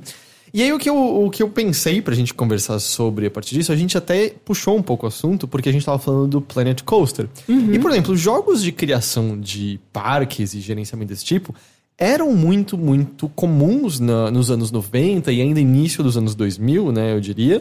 Eu acho que duas séries, né? Ah. Que era o Theme Park, depois teve o Sim Theme Park, que era a continuação Eu de tô querendo 98. dizer esses tipos de gerenciamento em geral. Tycoons em geral. Ah, Tycoons em É, geral, não só de parque. não só de diversão. parque ah, e tá, tal. entendi. Nunca sei se é Tycoon ou Tycoon. Quando eu era Tycoon, pequena, acho. eu falava Eu- eu- Ticon. Porque Ticon. era, era, era Zou Tycoon, falava Ticon. Vou jogar Zou Ticon. Zoticon. É. Ah, eu, eu sempre vi como Tycoon mesmo. Mas enfim, é, eu- mas eu sinto que era mais, norm- mais comum, assim, sabe? Nos anos 90 você tinha como. Acho que era Afterlife, aquele que também que era Teve o gerenciamento de pós-vida das Nossa. pessoas. Você tinha coisas como o. O que foi ou vai ser relançado, agora eu esqueci, do Constructor, por exemplo. Constructor. Ah, tinha. Ele era meio uma subversão a esse gênero, na verdade, né? Ele, tipo, porque a ideia não era você ter um, um ambiente. Aliás, criar uma vila bonitinha e tudo mais. Você, você meio que controlava a máfia, não era? É, tinha, eu lembro que, por Eu exemplo. não lembro direito, é mas que você- Era a máfia que você controlava? eu Você- lembro que tinha Você coisas... tinha que fazer com que as pessoas tivessem problemas de habitação, alguma coisa assim, não era? Não, acho que você tinha que resolver os problemas de habitação mesmo. Mas eu, lembro lembro. que tinham coisas que não eram simples, do tipo, se você construía coisas do lado das pessoas, elas reclamavam do barulho. Uhum. Mas aí, se punks se mudavam pra vizinhança, eles ficavam putos quando você parava com o barulho, que eles gostavam do barulho de, de Punks. construção do lado da casa Uhum. Tinha que deles. equilibrar os diferentes tipos de pessoas. Ah, tinha isso, isso sem contar a série Sim como um todo, né? Sin City era uma coisa muito mais presente. Sin Uhum. É, eu acho, eu acho que a origem desse gênero tá no Sin City, assim, certamente. Ah, que o de primeirão é ainda nos 80, não é? Anos 80. 89, é isso? É, 80, eu não vou boa lembrar. pergunta, eu não sei. Ah, mas era mais, mais comum, assim. E você ainda tem alguns. Aquele, o, o, Acho que é o Theme Park ou o Roller Coaster Tycoon, que aqui é já totalmente 3D, que a gente até jogou num sexta show. Aquele é o Roller, Coaster Tycoon 3. Ele já é dos anos 2000, isso, 2000. não é? É. E era super, super comum. Eu sinto que toda hora tinham isso. ah, e Heroes of Might and Magic, Lords of the Realm, Realm e coisas assim. Mas esse já era mais estratégia, né? Mas ainda era uma questão de gerenciamento muito forte e tal. E aí eles. Não quero dizer nunca que eles desapareceram, porque sempre tem jogos obscuros e a Alemanha tá aí pra manter vivo todos os gêneros que você acha que morreram há muito Nossa, tempo. ao longo desses anos a gente viu Tycoon de, de banheiro público, Tycoon Oi? de aeroporto, tem tudo isso. Que assim. magnífico! Mas eles são jogos meio obscuros. Mano, imagina um Tycoon de banheiro público, tipo da rodoviária do Jabaquara. É um Você- Esse é o será nível que você- hard, né? Não. Será que você Nossa, tem é que horrível. coagir banhe- banheirão, assim? Você tem que lidar com essas, É, essas você tem, que ser, você tem que falar assim, "E, gente, vamos parar com isso aqui, por Tem favor. que comprar massa pra tapar os glory holes que aparecem. Bagulho assim. É, e, mas assim, óbvio, eu não quero dizer nunca. Essas coisas nunca morrem, elas sempre existem, mas elas não eram mais prevalentes como elas eram. E a impressão que a gente teve, a gente até já conversou um pouco sobre isso no passado, é que, especialmente diante de distribuição mais aberta né, dessas plataformas e o desenvolvimento indie se tornando uma coisa mais, mais fácil do que era no passado, não tô dizendo que é fácil, mas é mais simples do que era antes, parece que esses gêneros estão retornando, não necessariamente de maneira explosiva, mas eles existem, senão tem que Eles- cavar muito fundo pra encontrá-los, né? Eles estão encontrando o seu nicho. Assim como a gente tem, sei lá, o, o, o nicho, né? Tipo, o nicho de FIFA. né? Eu, eu, eu, eu não quero dizer que novamente Entendi. que FIFA é um nicho. Eu acho mas que eles o, têm o nicho de público- jogos, tipo, japoneses e isonovels é um, um exemplo bom É, também. eu acho que é um exemplo válido de nicho. Eu acho que nesse caso a gente, eh, sabe, por conta dessa geração que cresceu jogando muito desses jogos, essas pessoas meio que se sentem carentes de jogos similares. E, e- e eles ainda existem, né? Tipo, você tem, por exemplo, uh, recentemente a gente jogou aquele Project Sky, Skyway, Sky Highs, alguma coisa. Como que Ah, era? é. Project Um, Scar... Project... é um. É um, é um Putz, eu sei qual que é. Meio Centaur. é, bem parecido Nossa, com é que é o Centaur. nome Eu acho dele? que era alguma coisa assim, eu só não lembro agora o nome exato. É, e, e a gente tem, eu acho que, alguns exemplos de jogos assim, sabe? É, mas coisas grandes que, que também são. é, que recebem cobertura da imprensa, que era o que acontecia nessa época, né? Tipo, um joguinho às vezes surgia de uma empresa X lá da Alemanha, mas era, tinha uma cobertura porque era um gênero que estava tinha, era, era um gênero vigente, né? Era um gênero que as pessoas comentavam bastante, saía na revista, saía no site. Project Skyrise, é isso? Eu acho que é Project Sky- Skyrise, sim. E, e hoje a gente. Sky High. Não lembro. É um agora. dos dois. É, eu sinto que hoje ele não é tão vigente, assim, não é, é- a gente sabe que existe, mas não é a, a coisa do momento, né? Então, acho que isso acontece com qualquer gênero, na verdade, né? Se você for Ah, tem muito a ver com essa coisa de bolha também, né? Que a gente tá falando. Tipo, É, mas... às vezes vai que tem Mas- um povo lá que tá jogando. Mas eu acho que o, o curioso disso tudo é que esse gênero, esse gênero nunca morreu, né? Os jogos sempre estiveram por aí, menores ou maiores, mas a gente tem, tem visto cada vez mais alguns jogos ah, realmente chamando atenção, né? O Planet Coaster, é o- acho que é o maior exemplo deles. Ele é um jogo grande, sabe? Tipo, de orçamento relativamente grande. Você vê ali que é um projeto É, eu acho que eu estava lendo bastante sobre ele. Ele, ele levou muito tempo para ser feito. É, eles fizeram de tudo assim para conquistar essa comunidade. Eles dedicam muito tempo e muito dinheiro a essa comunidade. É, é, tão grande quanto, sabe, eles colocam no mesmo nível de, de Elite que eles desenvolvem, da Frontier, né? É, a Frontier São os é da maiores produtos da, da, da Frontier atualmente, o Elite e o, o Planet Coaster. É, então é uma coisa. É uma coisa. É um projeto grande, não é um joguinho pequenininho no Steam, sabe? Obscuro. E uh, esse, esse, esse jogo agora do, do hospital, né? Two Points Two Hospital. points. É, isso. Ele parece ser um projeto grande também, né? Tipo, tem distribuição da SEGA, ou seja, a SEGA apostando num, num jogo eh, que ela certamente sabe que tem. Que, que, que puxa muito desses fãs antigos do Team Hospital. E, e, e eu, eu sinto que, tipo, é meio que. eh, as pessoas parecem que estão percebendo que sim, tem público para isso. E esses jogos eles podem ser muito legais, tão legais quanto eram no passado. Um, então eu acho que talvez possa, possa ser um retorno, assim, tipo, alguma coisa maior da- do que aquilo que a gente viu nos últimos anos, né, pra esse gênero. Mas eu tenho uma pergunta, por exemplo, a gente tava falando do Planet Coaster, que é um jogo, esse sim, que parece ter uma complexidade enorme. A gente mesmo tava falando de, putz, aspectos que você mexeu, que você, Letícia, por exemplo, você nem, tipo, falou, não, não preciso, essa parte aqui tá boa e tal. Porque uma das coisas que eu sinto é que, por exemplo, o, o jogo que a gente não consegue lembrar o nome, o Project alguma coisa. Ai, eu tô tentando achar, É, que eu não acho. Ou outros jogos de parque, como Park Tect, ou coisinhas que apareceram. Ou mesmo coisas como aquele YouTuber's Life. É isso que chamava? YouTuber's É. Life, Que sim. tem um quê, né, também É de... Project High Rise mesmo. High Rise mesmo. Ah, que tem um quê também, né? o, o YouTuber's Life tem um quê desses, Sim, desse gênero ele é e total tal. Tycoon. A impressão que me dava, antes do Planet Coaster, pelo menos, é que parecem muitas vezes jogos inspirados nisso, nisso que a gente tinha, mas nunca capturando necessariamente o que fazia a gente gostar tanto desses jogos no passado. O Planet Coaster, me, eu sinto que foi a primeira grande exceção que eu vi desde que essa no- nova leva apareceu. Porque eu, eu sinto que volta e meia esses jogos, até porque me parece que eles volta e meia têm um orçamento um pouco mais baixo e tal. Parece que a complexidade mecânica não tá lá necessariamente, volta e meia o, o charme desses jogos não tá lá necessariamente. Porque uma coisa que eu sinto que era meio frequente. Entrou um pelo na minha boca. Tirei o pelo da minha boca. É, isso é uma coisa que eu sinto que era meio frequente, mesmo numas coisas como, como Sin City e tal, que eram um pouco mais sisudas, eles sabiam meio que a hora de não se levar a sério, sabe? Todos eles tinham uma pegada um pouco humorada, tinha alguma coisa bem humorada escondida Sim. aqui no fundo. E esses jogos volta e meia parecem todos um pouco sérios, assim, do tipo, não, a gente tá fazendo essa ideia, a gente vai executar essa ideia, e é isso. E aí parece que acaba virando um jogo sobre é, sei lá, de min-maxing quase, sabe? Tipo, eu vou fazer a coisa funcional e acabou. Em vez de ser. Eu vou brincar. Era legal brincar com esses Sim. jogos, sabe? Era legal eu ia fazer a montanha russa mais zoada que eu consigo pensar, sabe? E aí as pessoas morrem nela e você, ah, engraçado!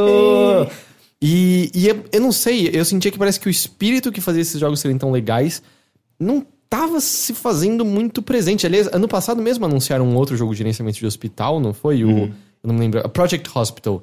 E o lance que chama atenção Vários nele é. Project. chama atenção nele é que, putz, ele parece um jogo sério, ele parece um panfleto É, ele hospitalar parecia e meio tal. feinho até. Vocês sentem isso? Vocês têm essa me- mesma perspectiva Eu que eu? senti isso quando eu comprei. eu- porque assim, eu jogava o Roller Coaster Tycoon o primeiro. Aí depois joguei o segundo. Aí, tipo, ano passado eu descobri que tinha o terceiro. E eu falei, vou jogar esse três também. Aí eu comprei. E aí eu já senti essa diferença, tipo, de várias coisas muito mais sérias e muito complica mais complicadas do que, tipo, no primeiro jogo, É, sabe? o 3 ele, é ele dá um salto muito Então, grande. dá um ele é 3D, salto enorme. né? É, e aí eu, cara, tá bom, mas e aí? Eu só queria montar uns bagulho aqui, deixar umas pessoas morrer. E eu, eu acho que isso tem a ver com duas coisas. Uma, que é uma coisa que eu tenho sentido nos jogos é, há pouco tempo, assim, de que eles estão colocando umas responsabilidades no jogador meio morais humanas, sabe? Tipo, você não vai matar essas pessoas porque isso tá errado. Então você tem que gerenciar isso aqui de uma forma direito e tudo mais e tal. Que tem. A gente teve séries, tipo, tipo Westworld, que discutiu isso ano passado, essa questão do NPC como uma coisa importante. E eu acho que isso tem um pouco a ver nos Tycoons. Tipo, vamos colocar mais coisas sérias pra você sentir o peso da responsabilidade de você estar nessa função. De você não poder matar pessoas, de você ter dinheiro realmente para gerenciar. E se seu dinheiro acaba, você perde. Que, curiosamente, você é uma- vai pra rua. É uma questão que até apareceu num episódio do Black Mirror recentemente e tava também mais ou menos assim num episódio de Doctor Who, da temporada mais recente. Qual de Black Mirror? O USS Callister, né? Ah, é verdade, isso. É ver- Nossa, eu esqueci já dessa temporada de Black Mirror, pra vocês terem noção. É, eu, eu não tô muito longe disso É, também, não. então. E. É, então, eu, eu acho que tem, tem essa pegada, entendeu? De, tipo, você colocar mais responsabilidade e, e, querer ficar mais perto do real. Acho que também porque, tipo, jogos de outros gêneros vão se aproximando do real também. E aí parece que eles estão tentando buscar isso também nos Tycoons e tudo mais. Não, não sei, mas eu também acho que tira um pouco da diversão, sabe? Porque, sei lá, se eu quisesse gerenciar um hospital, eu ia gerenciar um hospital, entendeu? Eu, não ia, eu não ia jogar um É jogo. só isso que me impede, eu não quis, tá? É. É que eu acho que esse gênero ele sempre eh, transitou entre o simulador e esse, esse aspecto mais brinquedo, né? Sim. A gente tem jogos também dos anos 90 que eram bem mais sérios. eh, o Transport Tycoon, eles, eles O tinham. Force Tycoon era meio engraçado. Ele era engraçado? Ah, não, ele não era, tipo, engraçadão, mas eu lembro de achar tudo meio leve nele. Tipo, seus competidores criavam linhas de trem pra atropelar seus caminhões e destruir eles. Eu não lembro disso. É, eu, eu, eu, eu lembro deles, filho da puta, botarem a linha de trem bem no meu- nos meus carrinhos ali e tal. Eu concordo, ele não era de gargalhar, mas eu não senti ele sério, sabe? Eu não sei. Sim. Mas enfim, eu acho que, eu acho que tem. Você consegue ver jogos que tem uma pegada mais de você se sentir como o, o magnata da, do império, da, da mídia. E tem outros jogos que são mais cômicos. E eu acho que essa coisa cômica vem da Bullfrog. Porque a, Bullf- a Bullfrog, desde todos os tycoons delas, tem uma coisa mais cômica. O Theme, Theme Park já era mais engraçadinho, bonitinho. É, o, o Dungeon Keeper era totalmente cômico. É, Mas a gente tava falando, o Sin City tinha uma pegada, tinha umas coisas engraçadas Tinha, também. tinha. Mas- mas eu acho que ele pendia mais bizarros pra também, né? seriedade. Tipo, Pra terceira idade? Pra, pra seriedade. Ah, pra ser. pra terceira idade.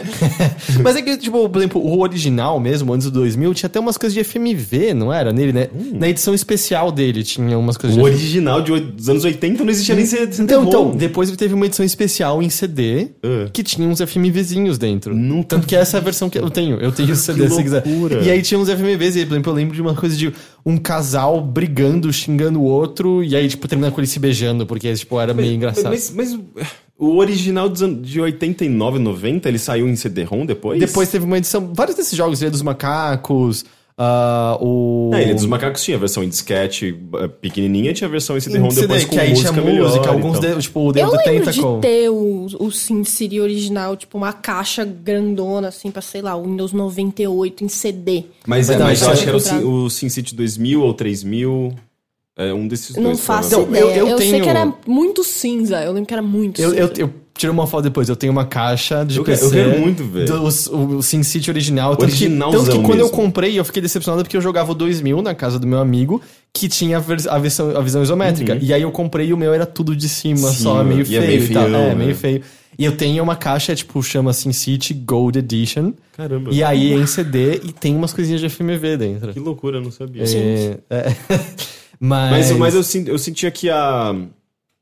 A Maxis era mais séria e a Bullfrog era mais cômica. Sempre. pare- Se você pega, por exemplo, Sin Tower. Sin Tower não é da Maxis, na verdade é um jogo japonês. Japonês, né? É, mas, é, mas a pegada dele é meio cômicozinha, é engraçadinha, É. tem uns sonzinhos bonitinhos, mas assim, tem uma coisa mais de gerenciamento mais bruto, Tá, sabe? sim. E, e, e a, a- Geralmente a, a Bullfrog eram os personagens meio, meio gordinhos, meio fofinhos, e tinha, sabe, tipo, a apresentação do Theme Hospital, Hospital era um.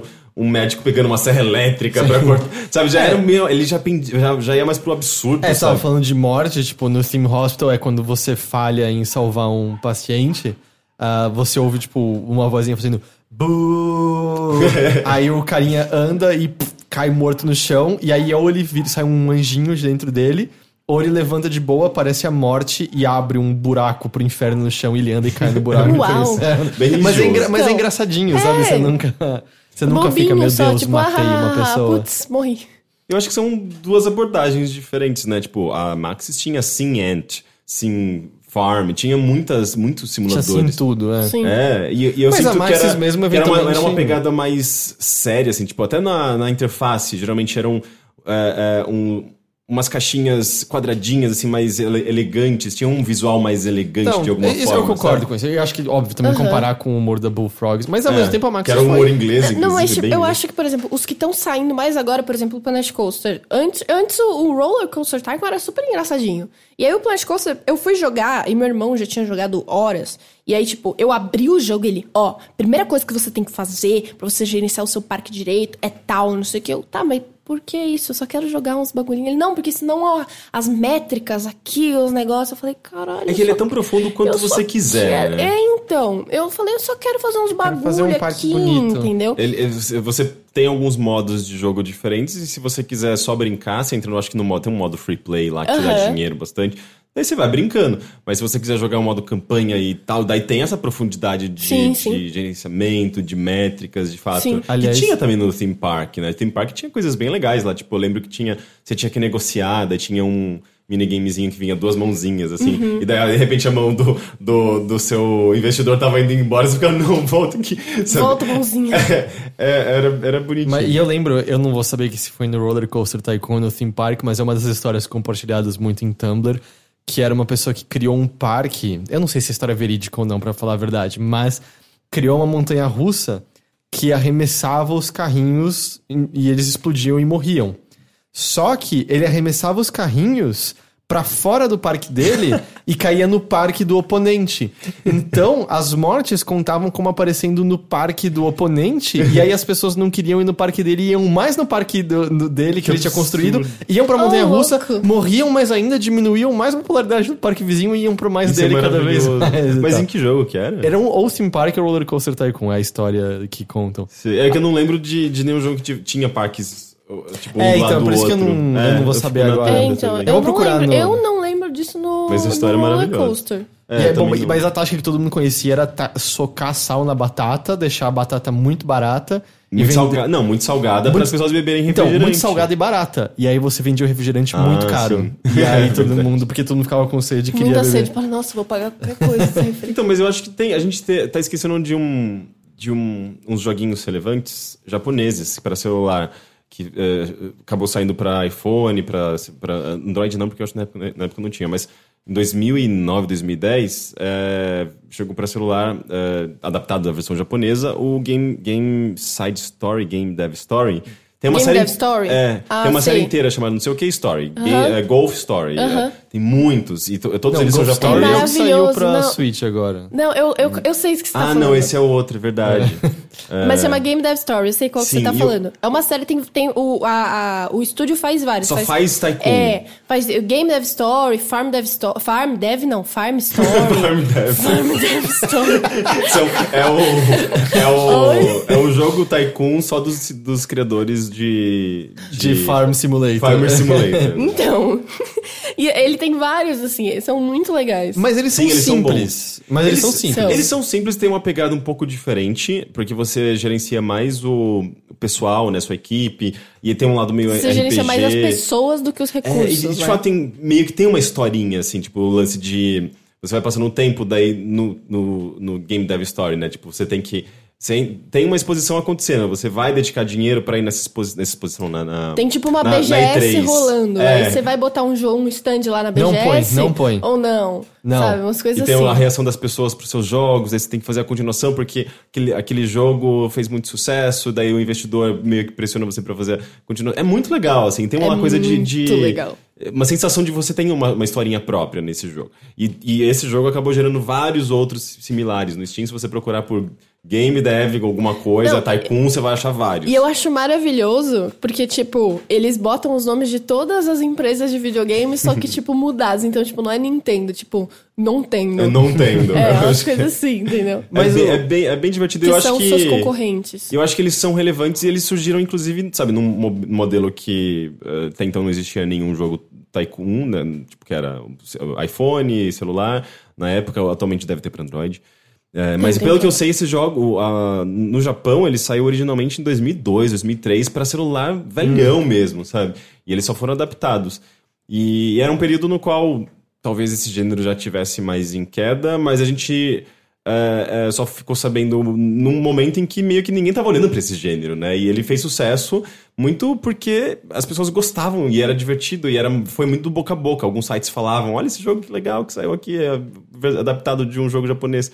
E eu acho que era só um sinal de que o nicho tava lá, a gente só não tava dando muita atenção para ele, sabe? Uhum.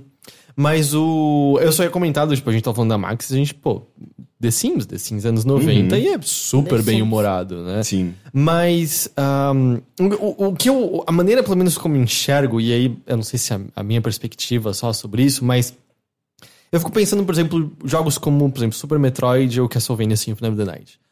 Quando a gente começou a ver mais e mais jogos indie que estavam seguindo, vamos dizer, esse caminho de Metroidvania, parecia que no começo ahn, eles estavam tentando recriar um pouco do que havia ali no passado, nesses jogos que inspiraram tantos de nós e tal. Mas eram, obviamente, sempre versões mais simplificadas, volta e meia legais, mas não estavam lá ainda. E aí parece que. E isso a gente já tá vendo já de longa data devs indies fazerem isso. E aí parece que progressivamente eles não só foram ganhando exatamente a mesma complexidade e possivelmente qualidade desses maiores exemplos do gênero que a gente vê, como eu sinto que hoje em dia a gente já tá vendo jogos que, por ser um gênero que não é tão explorado pelas, pelos estúdios maiores, parece que estão cada vez mais trazendo ideias que a gente não viu nesses jogos lá atrás, ficando, é, com- vamos dizer, explorando complexidades de maneiras diferentes, é, botando elementos de gêneros ali na fórmula que, que não estavam ali antes, etc, etc. E a impressão que eu tenho com os tycoons é que a gente tá no processo de enxergar a mesma coisa com eles. Do tipo, o Planet Coaster eu vejo como o primeiro exemplo que eu vejo. Puta, isso aí tem a mesma, se não mais da complexidade que a gente via lá nos anos 90 nesses jogos. Até então eu acho que eu não via isso. E aí, ver coisas como o Two Points Hospital e tudo mais, parece ser exemplo de estamos seguindo nessa direção, porque voltando pra Project Skyrise, voltando pra Game Dev Story, eles. Eu não, tô querendo falar mal desses jogos, eles têm seu valor e até um jogo mais simples de vez em quando é o que você quer. Às vezes você não quer olhar pra números e pensar que raio eu tô fazendo, você só quer ver a coisa bonitinha andando na tela e ver efeitos legais ali. Mas parece que eles não estavam, pelo menos pra mim pessoalmente, preenchendo aquela lacuna que era preenchida por Theme Hospital quando eu tava jogando nos anos 90, que era preenchida por Theme Park, que era, Entendi. sabe? E aí parece que agora que a gente tá chegando nisso, Sabe- sabe? sabe Parece que eu- absurdo essa visão? Não, eu acho- eu acho que faz sentido. Acho E que faz eu acho que sentido. faz sentido porque nos anos 90 a gente via grandes produtoras fazendo esses jogos. Atualmente a É. gente vê indies fazendo esses jogos. E tem uma coisa muito, muito importante nesse, nessa. ne- eh, Discrepância. Nessa discrepância, que é dinheiro. é. Se você tem pouco dinheiro, você não vai ter uma- a melhor equipe do mundo, a melhor tecnologia pra fazer um jogo. E eles tinham, né? Tipo, era Bullfrog, era Maxis, eram basicamente alguns dos maiores estúdios eh, que a gente tinha ali nos anos 90. Então, acho que isso faz muita diferença. É, mas ao mesmo tempo. é, por exemplo, você mencionou o Metroidvania, né? Que é, que é, um, que é uma das paixões dos indies. Assim, tipo, eles, desenvolvedores independentes, fazem bastante, trabalham muito com esse gênero. E eu, eu acho que tem uma coisa de aprendizado com o tempo, de, sabe, tipo, inicialmente a pessoa vai fazer um Metroidvania porque ela gostava muito de Metroid, ela gostava muito de Castlevania, então ela faz mais com essa pegada de nostalgia, de, de, eh, de reverência, reverência ao jogo que- fez parte da, da, da infância dele, e depois, com o tempo, ele vai aprendendo, ele vai desenvolvendo, ele vai melhorando como desenvolvedor, né? Eu acho que tem uma coisa que a gente acompanha nisso, nes- nessa, nesse gênero mesmo, né? Tipo, de pessoas que provavelmente estão no seu segundo, terceiro jogo eh, e aprenderam no processo e, e cresceram no processo, sabe? Então, eh, eu acho que tem, tem, tem, tem, tem, tem disso, sabe? Tipo, o tempo também que está sendo. Esse, esse gênero vem sendo desenvolvido entre, entre desenvolvedores independentes, né? Taikon acho que também é um gênero que, que se você pesquisar lá no Steam, você vai ver muito jogo independente Taikon. E a maioria deles muito fraquinho, justamente porque, ah, meu primeiro jogo, sabe? Ou meu, eh, meu primeiro jogo Kickstarter, ou o primeiro jogo que eu tenho alguma grana investir aqui, sabe? Mas é, tem, tem a ver com, com- acho que com isso, dinheiro e experiência, sabe? Dos Sim. desenvolvedores. E eu queria umas perguntinhas que eu queria fazer pra vocês. Com certeza. Ahn, pensando assim nisso de gêneros antigos que a gente tá vendo aparecerem mais de novo, não sei o que lá, o que, que vocês acham que não aparece corriqueiramente que vocês gostariam de ver com mais frequência? Ou o que, que vocês gostariam talvez de ver de maneira diferente como tem ressurgido?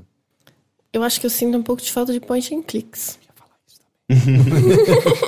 Da maneira que existia no passado. Eu Sim. acho, que- eu acho que mais a maneira como existia Porque no o que passado. tem, a, gente, a gente vê hoje é mais uma coisa mais telltale, né? Aquela É. pegada diferente. Aliás, só antes da gente continuar, por curiosidade, assim, qual é a sua perspectiva? A gente falou mais cedo, você nasceu em 98, assim, quando você acha que se entendia por gente, podia Ó. jogar, eles já tinham meio que É. sumido, Então, certo? é que na verdade, assim, eu, eu falo que eu sou uma pessoa um pouco anacrônica com videogames. Eu não faço ideia de porquê exatamente.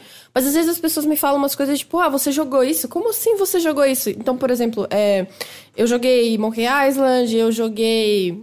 Meu Deus, me deu branco no nome. Full Throttle. Full Throttle, isso. Joguei Full senti, eu Throttle. senti. Sentiu aqui, ó. joguei Full Throttle, joguei. E, e- e- e- e também eu joguei uns jogos infantis de point and click, tipo, Tipo, Put Put, Coelho Put. Sabido. Ah, Coelho Sabido eu nunca joguei. É, Coelho Sabido, Nossa, o- é, os ti- detetives de não sei o quê. O Coelho Ah, Sabido é o- tinha versão pra segunda série, terceira série. Os detetives é o que? Aquele Eagle Eye Mysteries, do garoto loirinho e da garota ruiva? Não, esse são... de- Putz, não tenho certeza. Eu lembro, eu- era Detetives alguma coisa, eu não vou lembrar o nome agora, mas era tipo um grupo de umas cinco crianças, assim, que, sei lá, viajavam no Egito, aí tinham que achar umas coisas. Nossa, era muito legal, assim. anos 90 tinha muito adventurezinho Tinha pra criança. muito. Nossa, era demais. Mas eh, eu joguei vários jogos desses, assim, e eu tenho isso na minha cabeça, tipo, ah, eu joguei. Não sei como, mas eu joguei, entendeu? Ah, tinha Então, acesso, é- independente. é- é Eu também, com estranho. 14, 15 anos, eu jogava Mas não foi com joguinhos. 14, 15 anos. Ah, não, mas eu tô Não. falando assim, tipo, da, da- minha Ah, experiência com entendi. esses jogos antigos, ou jogos que não eram pra mim, sabe? Aham. Eu com 14 anos tava jogando um joguinho de pintar de criança de 10 anos, sabe? Não, foi, foi bem estranho. Tipo, esses jogos, eu me lembro, eu morava aqui em São Paulo e eu jogava, tipo, no computador que tinha, sei lá. Não sei se é o Windows 95 ou se era o 98, mas era um que, tipo, você ligava e dava uma tela azul e carregava uma barrinha amarela, sabe? É, isso era 95 ou 98, eu acho. Mas... Não sei se era no 95 ou no 98, mas era num aquele- desses. Blim, blim. Isso, um bagulho assim. E, e, e aí, tipo, tinha as caixas desses jogos, assim, no escritório que tinha um computador e tal. E eu Mas que pegava era o escritório jogava. dos seus pais? Era, Ou- tipo, o escritório dos meus Você pais. ainda tem essas caixas? Tenho. Elas são mó legais. Meus pais São. jogaram fora as Nossa, minhas. eu Me tenho. dói Não, meus, meus pais são bem gamers. Então eles guarda, guardaram todas as caixas. E aí eu jogava isso, eu acho que eu tinha, sei lá, uns 5, 6 anos de idade, assim, mais ou menos na época que meu irmão nasceu. E, e eu joguei isso, e, por exemplo, agora esses tempos atrás eu joguei o Timbo, Timbleweed Park, se eu não me engano, que é tipo de um, de um cara que Uhum. É, fez do Ron também. Gilbert. Isso, esse, isso aí. E aí eu, eu sinto falta disso, entendeu? Porque foi muito a minha infância. Porque eu, eu comecei a jogar videogame com esses jogos no computador. É porque a influência dos seus pais. Eles tinham os jogos. Eles, É tipo cê- eles- isso. Você tinha acesso a É, eles. é tipo E isso. especialmente numa época que você tá falando isso, o- o que é no começo dos anos 2000, mas no começo não, É. vai metade dos anos 2000. É, do tipo, eu É, acho tipo que nem 2005, tinha, eu assim. acho que nem tinham feito ainda o scan, né, Pra poder jogar esses jogos antigos, era só Tinha. com um PC mesmo antigo. Eu acho que tinha. o scan já tinha lá por 2004, 2005. Eu acho que sim, sim. Porque eu lembro, eu lembro que em 2006, 2007, já tinha até versões do Scam pra eh, DS, PSP, tipo, loucura. Tá, é verdade, é verdade, é. Mas, mas e vê se concorda comigo uma coisa. É, por exemplo, Thimbleweed Park, eu não terminei ainda o Thimbleweed Eu Park terminei até também. hoje. Eu gosto muito da, tipo, do estilo gráfico dele, eu gosto do, da maneira como ele utiliza verbos, ah, que eu acho que é uma coisa que dá um caráter diferente pra point and clicks, do tipo... Eu, eu, eu acho que para alguns certos jogos funciona o botão único de ação, ou de ação reduzida como o do Full Throttle, que é mão, pé, olho, boca, mas tira um pouco o fato de que em certos jogos decidir entre puxar e, é, e empurrar é um puzzlezinho em si, Uhum. sabe? Mas também é mais uma barreira sim. pro jogador. É, né? sim, mas é, eu acho que esses jogos. Eu gosto disso. Eu acho que você tem que gostar disso nesses jogos, sabe? Tem que ser velho. E ter jogado nos anos 80. É, talvez, talvez. Eu acho que tem a ver com, com nostalgia também. É, é o que eu realmente. Eu, eu, eu gosto dos três tipos. Eu gosto do lance que é praticamente só narrativo de uma Telltale. Eu gosto do esquema um pouco mais simplificado de, por exemplo, um Book of Unwritten Tales, que é. Tem duas ações: olhar e interagir. E eu gosto também, de vez em quando, de ter os verbos ali. Oito todos. ações. É, eu sou mais do esquema tipo The Dig, assim, que você vai lá, você clica, você mexe. Aí você bota uma coisa em cima, você bota na coisa. É bem mais Mas o, o, simplificado, o The assim. Dig, como é que era? Ele tinha verbos também, não tinha? Cara, eu não me lembro. Eu não tô me É, lembrando. acho eu tem a acho que o The Dig era tipo, você é chegava lá. É, tipo, você, olhava lá e tinha, tipo, uma, uma pedra esquisita. Aí você clicava, aí a pedra mexia ou não. E Olha- aí era uma coisa. Aí você podia botar, sei lá, uma corda na pedra e você podia puxar a pedra, umas coisas assim, sabe? Eu acho que era, era bem parecido Era com tipo Full só. Throttle. É, é bem Mas parecido. eu não lembro de uma janela que era do tipo. Perna, É, mão, boca, perna lembro. e pé. No, no The Dig? Não, mas é verdade. The Dig- cabeça, The barriga, é verdade, o. Dig não tinha partezinha de Não. verbos, é verdade. Era só já botão interagir É. e, e, e tá. Nossa, tinha me apagado completamente isso. The É que o The Dig tinha umas coisas, tipo, montar o osso daquela tartaruga maldita É, aí você lá. tinha que pegar e botar, não sei o que, E- não, não, tinha uns puzzlezinhos. Mas. Mas, tipo, eu, eu, eu, eu acho que é, eu gosto de que. Eu gosto de todos. E eu acho que há menos espaço pro lotado de verbos. E eu também acho que tem que ter um limite. Eu não acho que a gente precisa voltar pra Maniac Mansion com turn on, turn off. É do tipo, usar. Usar já é ligar e desligar, sabe? A gente não precisa de tudo isso. Sim. Ma- e só que o que, eu, o que me pegou um pouco no Thimbleweed Park é que ele é muito metalinguístico e muito irônico. Sim. E eu sinto falta de um pouco de sinceridade, sabe? Do tipo, eu gosto muito do Guybrush Threepwood como personagem porque ele acredita muito nele mesmo. Tipo, o- outros personagens podem zoar o Guybrush,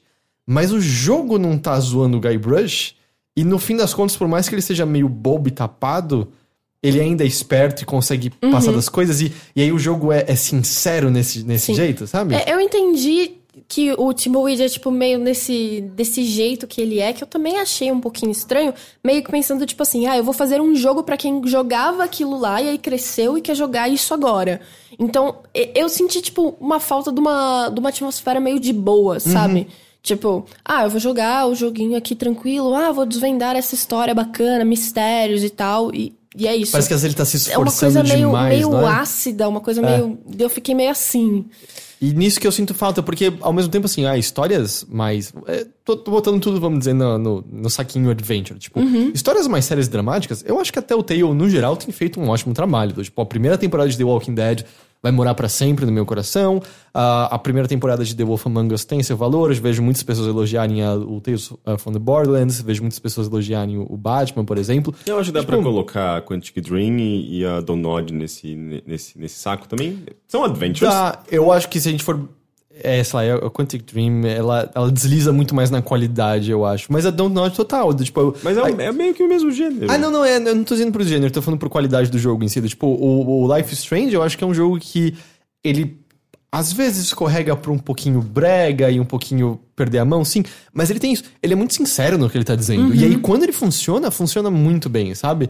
É, mas sim, total, dá pra dizer que tá lá no mesmo E é engraçado que, também. na verdade, é um, é, um, é um termo muito antiquado, né? Porque adventure, você presume que vai ter uma aventura. E tem jogos ali que não, não, não são aventuras, Uhum. necessariamente, né? Tipo, é muito mais, às vezes, uma história... hum, hum, É, é, é Pessoal. uma história. Sim, Ponto. mas ao mesmo tempo penso que point and click era porque os de antes eram, tipo, escrever texto Text e mexer. né? Porque É. a origem disso era um, sei lá, tipo, Mud, né? Tipo aqueles jogos, tipo Zork, é um negócio meio Sim. fantasia medieval e tal. E Mas totalmente cômico, né? Era meio Tem cômico, uma, né? tem uma pegada totalmente É, cômica. se a gente entrar nisso, eu acho que a gente vai entrar numa discussão de nomenclaturas da mesma forma, tipo, indie AAA. O que, que é indie? O que, que é É, AAA? mas eu lembro- eu me lembro Aí a do- gente vai numa onda É, muito não, e louca. é, e é totalmente não vai pra lugar nenhum, né? Ah, o Heavy Rain, quando saiu, tinha o lance de. ah, ele, ele, ele é. Eu acho que o. David Cage? O David Cage eh, intitulava o jogo como uma ficção interativa. E eu acho que faz sentido. É, faz sentido. É, tipo, tem muitos. Ficção é, interativa. mu- muito walking simulators é ficção interativa. Aliás- o próprio termo é, é inadequado, né? Mas as- a gente entende do que Aliás, que a gente vai falar daqui a pouco, porque outro tema que eu trouxe pra gente discutir são as alegações Já feitas. Não, é só pra Já gente. vamos. Só vamos encerrar isso aqui Uhum. antes, mas é, a gente vai falar sobre as alegações feitas ah, co- sobre a Quantic Dream, mas no. Eu acho que foi no Le Monde. ah, que eles puxam. Eu não lembro se era lá que tá descrito ou se é na Wikipedia em francês, mas David Cage é descrito na França em alguns lugares como o Godard do Pixel. Uau! E aí eu olhei e é tipo, não, não, não, Que- não, não, não, não, não, Ah, não. mas não. eu acho que o David Cage é o maior nome pra eles, por isso É, que eles mas puta essa- merda, o Godard do Pixel. É, é só, é só muito cafona. É, não, Nossa, e, tipo, pelo amor de Deus, né? Comparar ele com o Godard é. Vai. É, não sei. Godard era uma pessoa boa, era uma pessoa. Sim, o cineasta dos, dos maiores. Eu sei, né? mas eu, eu conheço a obra, não conheço a pessoa. Não ah, sei não, se mas é era que, um... é que eu acho que eles estão falando sobre a obra mesmo em si. não Agora eu tô com a a música do. Eduardo e Mônica na cabeça. É verdade, Mas- é, tem menção a Godard. Eu, eu voto junto com a Letícia, tipo, eu, eu gostaria de ver é, point and clicks, adventures, um pouco mais como eles eram. E tem ótimos exemplos, o, o Book of Written Tales é muito legal. Ainda não joguei o 2 Tem- até a- hoje. Na mas- Alemanha tem muita produção de point and click, porque era, Ah, por alguma Alemanha, razão era um gênero muito forte lá. E. O quê? Não, é que eu achei engraçado que você tinha falado antes assim, não, porque tudo tem na Alemanha. É, não, Então tamo aí, a Alemanha de novo, olha só. Alemanha, Polônia, tem, tem, tem uma Polônia. cu- cultura meio incompreensível de videogame Pois é. do nosso ponto de E, e ao mesmo tempo é curioso, assim, porque, por exemplo, o Broken Age eu achei extremamente decepcionante. Extremamente decepcionante, sabe? Não, não era o que eu queria de um point and click. E você, como você responderia a pergunta, Rick? O que, que você gostaria de ver que você acha que você não vê? Hum, boa pergunta. Já todo esse tempo pra pensar nisso. Não, mas eu tava na vibe de vocês do point and click, mas eu já tô de boas de, boas de point and click. É... Ah, eu não sei, eu, eu joguei recentemente o, o Blood, aquele jogo, aquele shooter de 97, e eu, eu sinto um pouco, um pouco de falta desses shooters bem puros, assim, tipo, na, na veia de, de, de O do Doom, Doom. mesmo, sabe? É, o próprio Doom é, é, foi super legal, assim, foi ver como é possível você fazer um shooter atual que fuja dos padrões de shooters atuais e mantenha, digamos, o nível de qualidade do, do- dos shooters atuais, mas com, com o, o level design, e o conceitualmente muito parecido com o do Doom original, né? Então isso eu achei muito legal e eu senti, eu sinto, eu sinto que não tem muitos exemplos ainda desse tipo É. de jogo. Tem o Dusk, que saiu agora, que ele também tem uma pegada bem retrô, inclusive visual. Teve Eu o achava. Strife, é né? que- mas que não foi legal. É, eu não um- joguei também pra, pra ver. O Fish, eu sinto que tá querendo É, isso. o Fish brasileiro, né, do Arthur, pode ser interessante. Mas, ah, enfim, só me veio à cabeça, assim, tipo, Uhum. eu, eu gostei muito de ter jogado Blood, eu acho que eu jogaria mais jogos, assim, atuais. Entendi. Vamos então falar sobre a Quantic Dream. Tananana.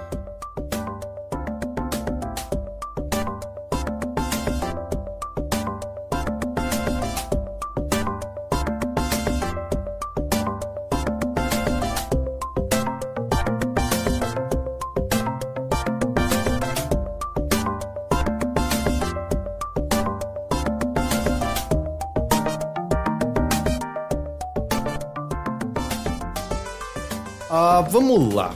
Ah, infelizmente não é uma não é uma boa história, ah, mas e, e mais infelizmente ainda é repetindo algo que a gente tem visto cada vez com mais frequência. Eu não digo que é ruim pelo fato de estar se repetindo, mas pelo fato de que existe em tão grande quantidade, mas que bom que esteja aparecendo cada vez mais. Que é três veículos franceses, o Le Monde, o Canard PC e o Mediapart, ah, publicaram histórias ah, relatando sobre um ambiente tóxico na Quantic Dream. Quantic Dream é o estúdio, como a gente estava falando, encabeçado por David Cage, ah, que Da fez... Gaiola. Davi Gaiola.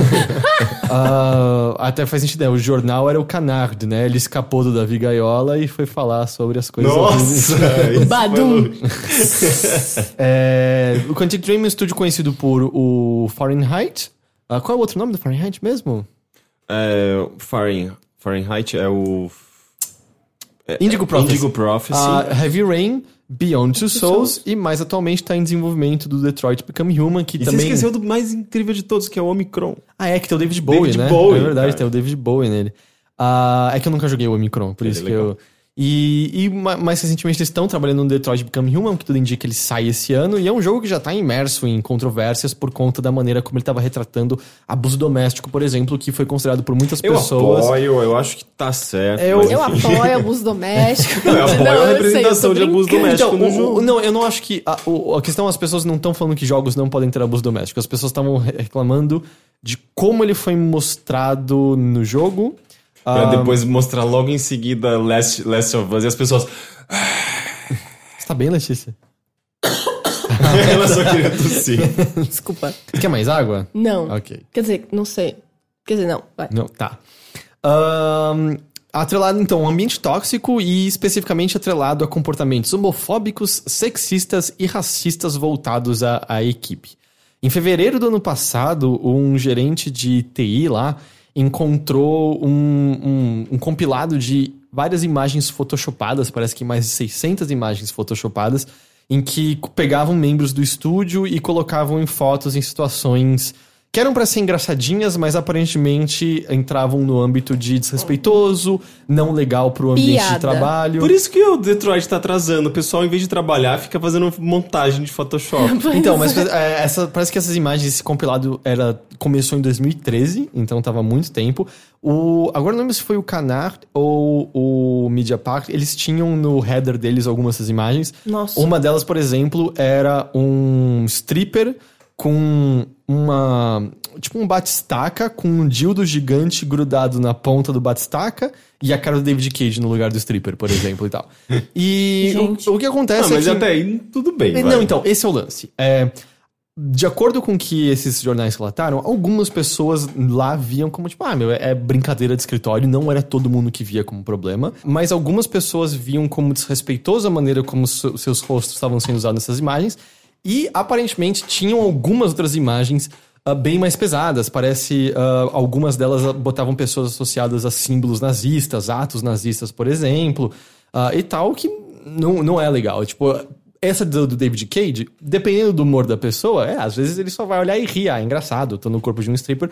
Mas ao mesmo tempo, como parece que era com o estúdio inteiro, entra naquele âmbito de você tem o consentimento de todo mundo pra isso, É, você eu sabe vi onde... que era uma coisa, tipo, que mandavam para o e-mail de todo mundo no Sim. estúdio, sabe? Tipo, eu acho que passa um pouco do limite aí, cara. Porque, tipo, sei lá, eu não quero receber uma montagem do meu chefe, tipo, segurando um negócio com um dildo na ponta, E parece que sabe? algumas dessas imagens eram impressas e coladas no estúdio também. e Nossa, que vibe... Ah, e Que fora vibe bosta. isso, tanto o David Cage quanto o Guillaume de Fondamier ah, são. Aliás, perdão, o, o Guillaume, espe- Guillaume especificamente é acusado também de outros comportamentos questionáveis, ah, como ele ter tentado forçadamente beijar uma das moças do, da Quantic Dream numa festa. ah, e de ter outros comportamentos ah, já de, de assédio mesmo e tal.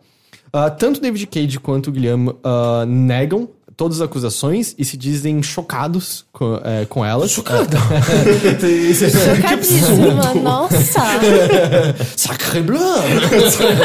Je suis choqué! Ulala! Mas, é, é, ambos afirmaram que sabiam da existência dessas imagens, mas não sabiam das imagens mais ofensivas. Tá?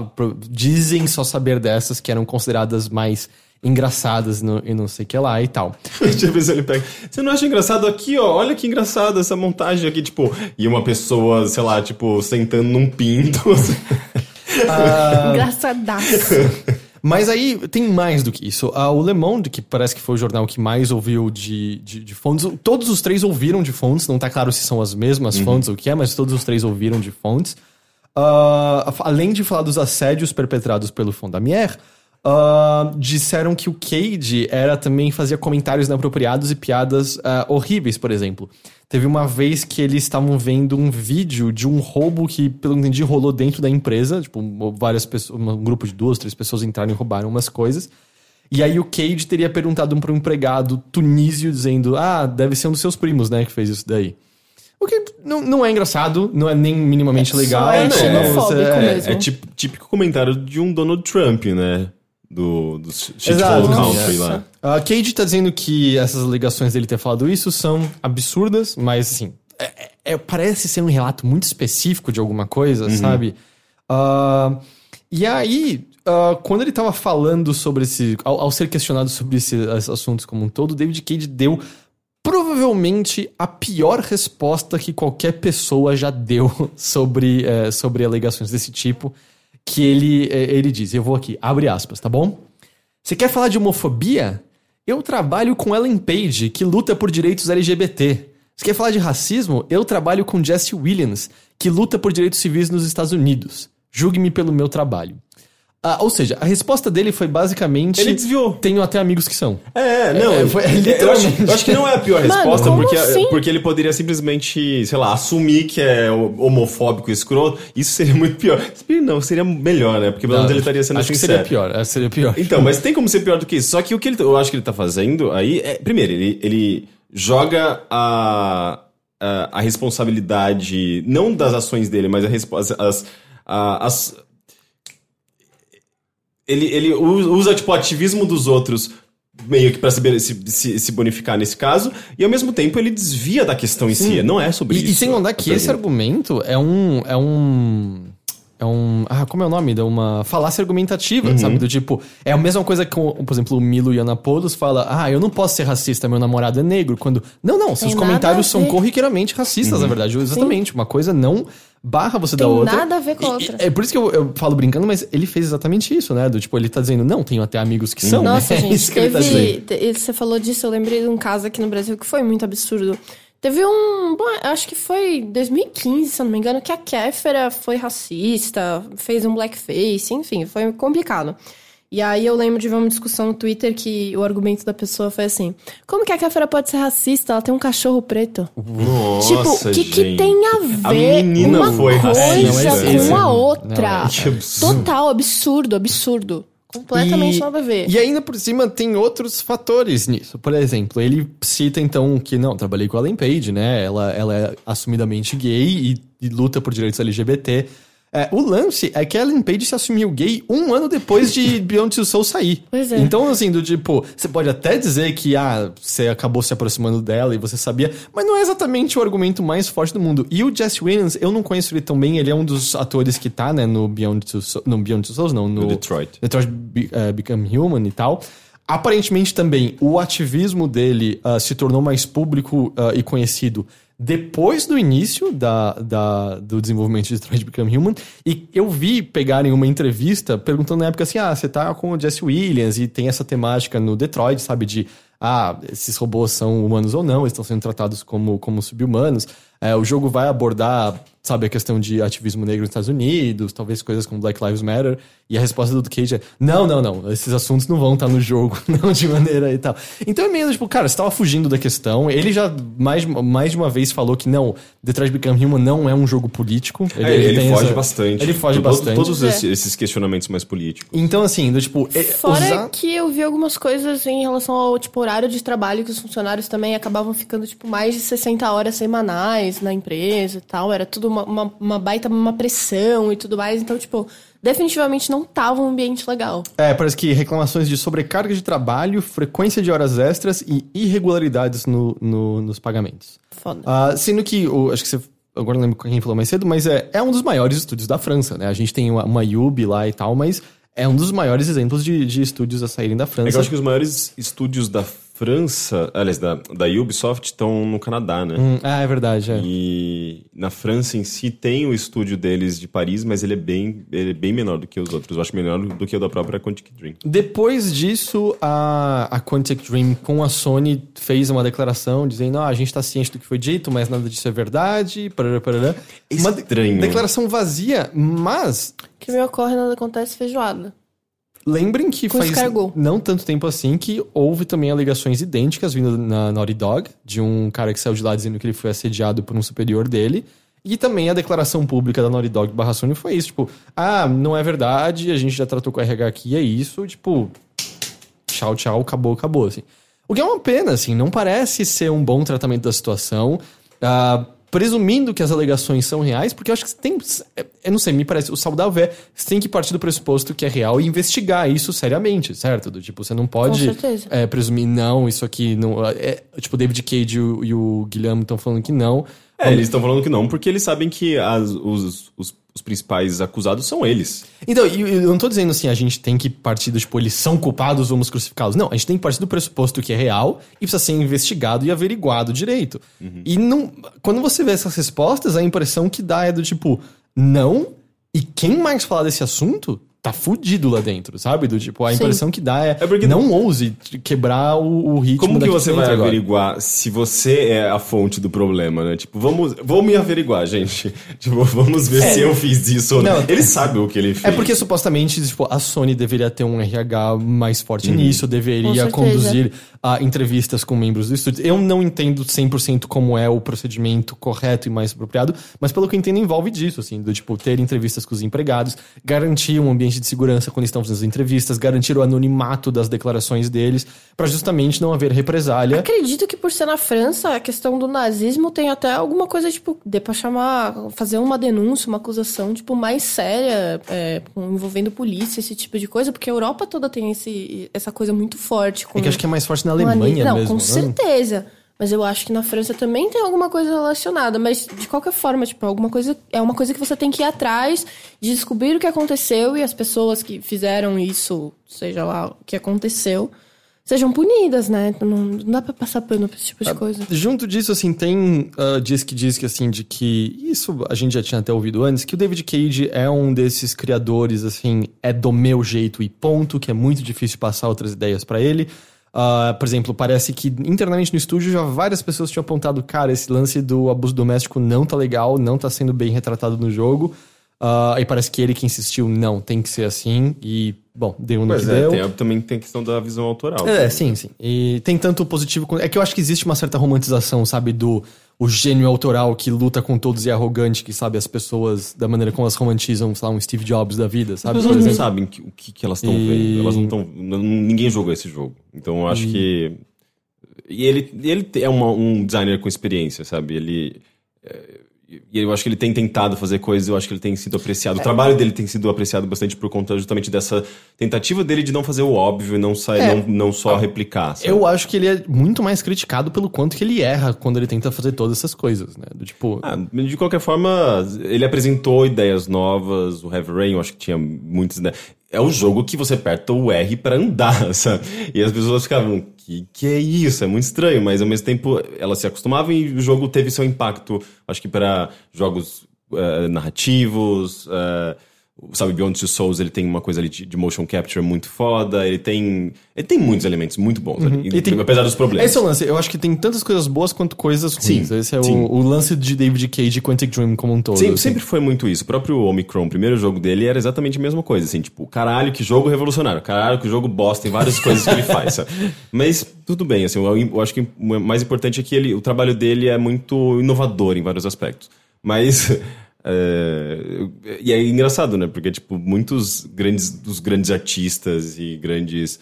é, não sei se na indústria de games e assim, mas a história, assim, da arte é muito isso, né? Quando a pessoa também chega num grau de, de fama, um grau de reconhecimento, ela se torna uma pessoa muito difícil de se trabalhar. Você começa, eh, como uma pessoa já apresentou pra mim, você começa a acreditar demais na sua própria bullshit, sabe? Uhum. E aí as pessoas não conseguem mais dizer pra você, tipo, não, não é nem tudo que você caga é perfeito. Sim. E aí só que a pessoa já tá deslumbrada e aí vai em frente, assim. Ou, ou às vezes, sei lá, é, você pega um. Eu não sei. o Andy Warhol era uma pessoa meio difícil, não era? Uhum. Nossa. Se eu não me engano. Pela- pelas histórias. Eu não conheci pessoalmente, Não, é, mas. então. E assim, Pelas tipo, histórias. o- às vezes é, é meio que isso. A obra é, é um. É, é uma coisa. Sabe, tipo, a obra é relevante, é importante, é.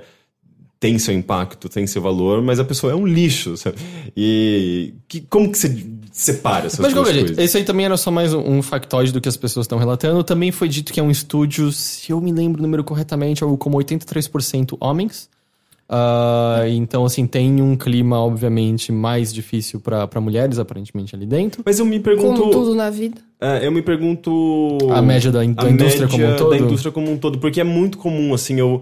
Eu sempre reparo nisso, né? Quando eu começo a ver os nomes lá nos créditos, ou às vezes eles colocam a foto do, do- da equipe. Eu sempre reparo quantos homens existem para as mulheres, sabe? Tipo, é, é muito desequilibrado, assim. Às vezes, é, o geral, assim, em média, em, no- em videogames, eu, eu vejo, tipo, sei lá, 10 homens para 3 mulheres, sabe? É muito, é muito desequilibrado. E é meio que isso que tem ali. Eu acho, no caso aí, 80 e poucos, é tipo 8, 83, 8 é. pra, pra duas, né?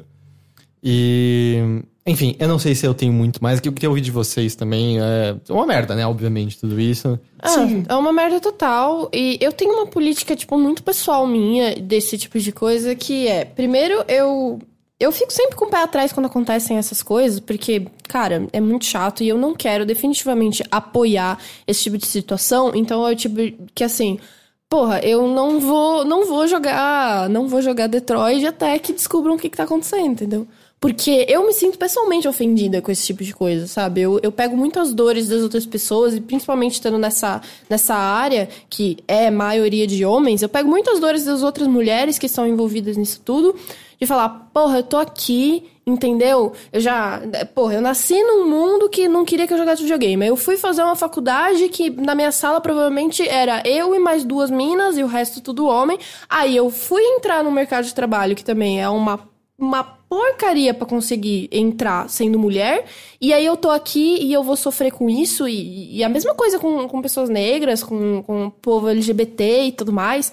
Então eu pego muito essas dores pra mim. Então, tipo eu vou esperar pra ver o que acontecer, lógico, é, porque eu também não acho que é uma coisa tipo, ah, não, vamos xingar e atacar ele no Twitter, porque você é inocente até que se prove o contrário, né? Essa é a, como funciona a nossa justiça. Mas eu fico com o pé atrás, eu fico muito triste quando esse tipo de coisa acontece. E precisa ser feita coisa, precisa ter. É, não, não dá para deixar esse tipo de coisa acontecer como se fosse piada, porque a partir dessa história de que é uma piada, que as coisas se tornam violência, que as coisas se tornam ruins de verdade, de machucar as pessoas de uma forma que depois você não vai ter como consertar isso, sabe? Então eu só consigo ficar decepcionada, só que ao mesmo tempo pensando, tipo, é, é isso aí, sabe? E, Tipo, e a merda é que, pelo precedente que a gente viu da Naughty Dog, o lance é. Provavelmente vai morrer por aí essa história. Então. sabe? A não ser que mais fontes apareçam e conversem com esses jornais e tal. Eu, eu acho que pode servir. Eu acho que nunca vai. Por mais que a a história acabe e as pessoas deixem de falar sobre isso, alguma coisa deve ter mudado nesse estúdio. As pessoas vão, podem ficar mais atentas ao que sei elas se, dizem. Se, se, eu tá- se alguma coisa mudou, é provavelmente é pra pior. Não, eu acho, eu acho que não. Tipo, o fato de que existe um tratamento meio zoado entre as pessoas ali fez com que essa história caísse na mídia. Se o negócio continua, e agora que eles sabem, ah, tem al- alguém que pode dar informação para jornalista, é, tem pessoas reparando no- no- nos comportamentos uns dos outros, tem, tem pessoas reparando na, na, na- na cultura da, da empresa. É melhor a gente é, tratar as coisas de uma maneira É, mais. eu acho que esse é o mundo ideal depende lindo. muito, É, o mundo ideal, sim. Depende muito, porque Mas eu- pode ir tanto pro lado, tipo, vamos parar de fazer isso porque alguém vai descobrir, quanto, olha, vamos lá, eu vou tirar vocês aqui porque vocês não É, gostam dessa autoral, porcaria né? de piadinha, e abraço, então vai embora, a gente vai Vou dar continuar mais aqui chance pra quem sabe rir das fazendo. minhas É, piadas, se porque você você não achar ri, você tipo, ditatorial. E considerando que É. David Cage pode ser meio. parece ser mais ditatorial do que uma pessoa Porque, gente porque boa. boa parte dos assédios em, em ambiente de trabalho não é meio assim, do tipo, ah, você não, não jogou o jogo que seu superior queria e basicamente suas oportunidades somem, né? Você vai ficar é. estagnado ali. É uma coisa, é uma coisa. Depende muito, acho que depende muito de cada pessoa que está no comando e também depende muito da, da equipe. Porque, por exemplo, assim, porra, pode ser que essas 600 imagens fosse de um grupinho de tipo.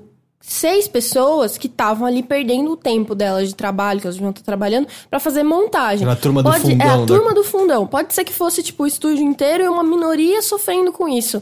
Pode ser que fosse equilibrado. Isso depende também, acho que, do próprio pessoal que tá lá. Falar assim, gente, ó, vamos lá. Já, já cagou aqui, não vamos fazer mais? Por favor, vocês cinco aí que vão. Vou separar essa turminha do barulho, entendeu? É, é- é- é muita coisa relativa do que, que pode acontecer. Por isso que eu falo, tipo, vamos esperar, sabe? Tipo, eu vou ficar esperando aqui, acho que provavelmente, mas eu, eu gosto de esperar nessas situações e, e torcer pelo melhor. E a gente também não sabe é, a proporção da coisa, né? Como você falou, tipo, as a- a- pela quantidade de imagens, parece que era uma coisa que vinha acontecendo há bastante tempo e talvez fosse, uma- é, fosse meio que tentado é, é, forçadamente fazer com que todo mundo participasse, sendo que Uhum. claramente isso deixava pessoas constrangidas. Mas, ainda assim, eu não sei se. É, se as pessoas viam em geral como um clima. Ah, é, é porque é uma empresa informal, daí todo mundo brinca com todo mundo. Só que, obviamente, daí tem aquelas piadas que acabam passando dos limites. Sim. Então, eu lembro que quando eu trabalhava no IG tinha muito isso. assim, tipo, a, a TV IG era super é, bagunceira, digamos assim. Era, Mas era todo mundo muito tranquilo um com o outro é, nisso. era tranquilo. É, mas eu, eu, por exemplo, eu era a pessoa mais reclusa, assim. Eu sempre fui. de- quando eu trabalhava em redação, eu sempre era a pessoa que ficava no meu computador, olhando pro computador, não conversava com ninguém, eu ficava lá totalmente quietinho fazendo o meu trabalho. E tinha uma galera berrando, subindo em cima da mesa, é, sabe, tipo, é, fazendo piada um com o outro. Às vezes tentava fazer piada comigo e falar, ah, não, mas ele é sério, sabe? E daí, tipo. Então, mas aí que tá a diferença. Uma coisa é tipo, ah, ele é sério. Outra coisa é tipo assim, ah, ele é viado. Mas ao mesmo Sabe? tempo, é, é, é- isso era uma questão minha, sabe? Tipo, Então. da minha dificuldade de, de me entrosar com as pessoas, porque elas eram um pouco. passavam da- do, do- do meu limite de, de interação, sabe? Tipo, elas, elas pareciam muito mais amigas entre elas do que eu jamais conseguiria ser num ambiente de trabalho com alguém, sabe? Então, eu não sei se exatamente se, se eu era a pessoa inadequada ou se todo mundo era inadequado, sabe? Aí que tá. Eu acho, que na verdade, eu era inadequado naquele você, ambiente. Pra sabe? você passava do limite? Não, não. Então Não tá tudo bem. É, É, porque isso que eu é acho, isso que eu sinto, assim, é óbvio, eu, eu não sei como é gerenciar um estúdio com centenas de pessoas, mas É, me parece que é do tipo. Existe como você verificar do tipo, puta, você quer botar minha, meu rosto num corpo de stripper? Eu vou dar risada, provavelmente, mas você tem que saber quem não vai querer isso de maneira Exatamente. nenhuma, sabe? É- Uhum. Aí tem, novamente, as coisas que pegam pesado, né? E eu acho que o, aí o que- Gus, ele, já, ele sempre foi muito... eh, o Gus é um hum- humorista, ele trabalha com humor, ele, eh, ele escreve, ele, ele, enfim, ele eh, faz parte da, da personalidade dele. E teve uma vez que ele fez um cartãozinho de aniversário pra mim que tinha humor e tinha e era extremamente ofensivo, sabe? Ele pegou num ponto, numa característica e, e eu falei, é, tipo, não foi legal, sabe? Eu parei de falar com o Gus durante muito tempo depois disso. E meio que a mesma coisa, sabe? Tipo, a intenção é ser engraçado, é tipo, é ser bem-humorado, às vezes até fazer bem, sabe? Mas a pessoa sem perceber, ela aca- acabou caindo num. acabou passando do limite da brincadeira e acaba. Então, e é aí exatamente que eu acho que entra a culpa do chefe. Porque além de todas as acusações pessoais aos chefes lá, de tipo, ah, ele tentou beijar uma mina forçadamente. Ou ele foi É, xenofóbico É, com... foi, se fez esse comentário aqui, que foi ele que fez e tal. Também é, é da, da, da- do trabalho do chefe você colocar um limite nas pessoas e, tipo, falar assim, meu, ó, vamos lá, gente.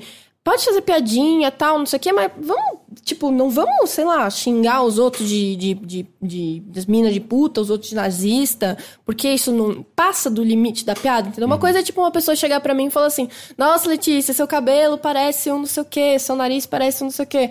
Outra coisa é a pessoa, tipo, pegar pra mim e falar, ah, nossa, você é uma puta, porque todas as mulheres são putas, sei lá o quê, sabe? É, são, são níveis. Eu acho que quando as pessoas trabalham, tipo, sei lá, 3, 4, 5 anos no mesmo lugar, óbvio que elas vão ter ali aqueles laços que, beleza, algumas coisas vão ser ok, outras coisas não vão ser ok. Mas, e as pessoas têm que se conhecer. E, e eu acho que, tipo, eu, eu simplesmente acho que você fazer piada com as pessoas serem negras, as pessoas serem mulheres, as pessoas serem gays, eu, eu não acho que é piada. Eu acho que simplesmente não é piada, sabe? É tipo fazer piada, sei lá, de bebê no micro-ondas, sabe? A, a não ser que. Eu, É, tem umas piadas assim. tipo, The Sims, beber na churrasqueira. Não, umas, umas, umas piadas tipo. Ai, a única que eu lembro que as pessoas fazem é tipo assim: o que, que é bonitinho e arranha, arranha o vidro? Um bebê no micro-ondas. Ai, que absurdo. gente. Entendeu? Que horror, cara. Então. Mas a piada. é- Aí, do mas aí no caso é só, tipo. ah, ah, humor negro, sabe? Tipo, piadas. É, mas enfim, eu, eu, é, tem alguns Eu- eu acho que, tipo, não é legal, entendeu? Você, você pode abordar uma coisa, desde que é- seja engraçado, engraçado pra todo mundo, não só pra você que Com tá fazendo a certeza, piada, com certeza, sabe? sim. Tipo, eu eu tô num grupo, é, sei lá, tipo, grupos. LGBT no, Aham. no Facebook. Todo mundo meio que faz piada consigo mesmo, assim, digamos. Sim. Piada gay, que de certa forma tá tirando, tirando não, não é nem tirar sarro, é tipo rir junto, sabe? É, eu acho que isso, isso vale. Ah, então, não, mas... justamente, mas tipo, comigo. Tipo, você não vai fazer uma piada comigo porque eu sou mulher, entendeu? Eu não acho que isso é piada. Uhum. Sim, ainda mais se mim, vem de um acabou. homem É. hétero, sabe? Tipo, começa Isso. a virar. É a mesma coisa, tipo, eu posso virar pra um amigo meu e falar, tipo, ah, e aí, viado, sabe? Mas aí, tipo, se chega um hétero e fala, ô, seu viado. Tem- Contexto. é contexto, tem, outra, tem outro peso. Então, as pessoas têm que ter essa sensibilidade. Sim. Ah, o último factoide, só antes da gente seguir em frente, é que o jornalista do Le Monde, o William Audureau, acho que é esse o nome dele, diz que ele, depois de ter escrito a matéria, ah, foi colocado numa lista negra pela Sony. Ah, ele disse que soube disso por conta de fontes, e aparentemente isso é uma prática comum na França na indústria de games, isso- disso acontecer. Caramba. Ah, Coisa tá, o problema tá bem mais embaixo. Né? Jornalismo de games na Europa, no geral, é, é esquisito. É, tirando algumas publicações na Inglaterra ou algumas coisas que você conhece na França, é todo estranho. Eu acho que é bem diferente do que a gente tem aqui nessa coisa, tipo, lista negra. Assim, o, o teor das matérias. Rola de vez em quando, por exemplo, aqui de assessorias Com- não, pararem de responder certeza. porque não gostaram de alguma coisa. Mas é que o, na Europa, como tudo, tem um.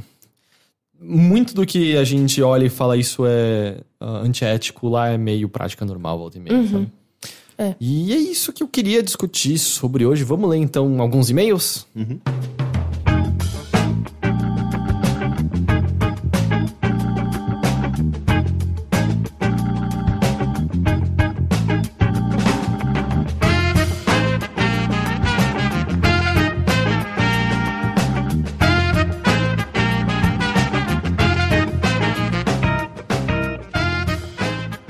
Lembrando que caso você queira enviar uma mensagem para nós, você pode fazer isso escrevendo para mothership@overloader.com.br ou entrando no facebook.com/overloader e mandando uma mensagem direto pra gente por lá.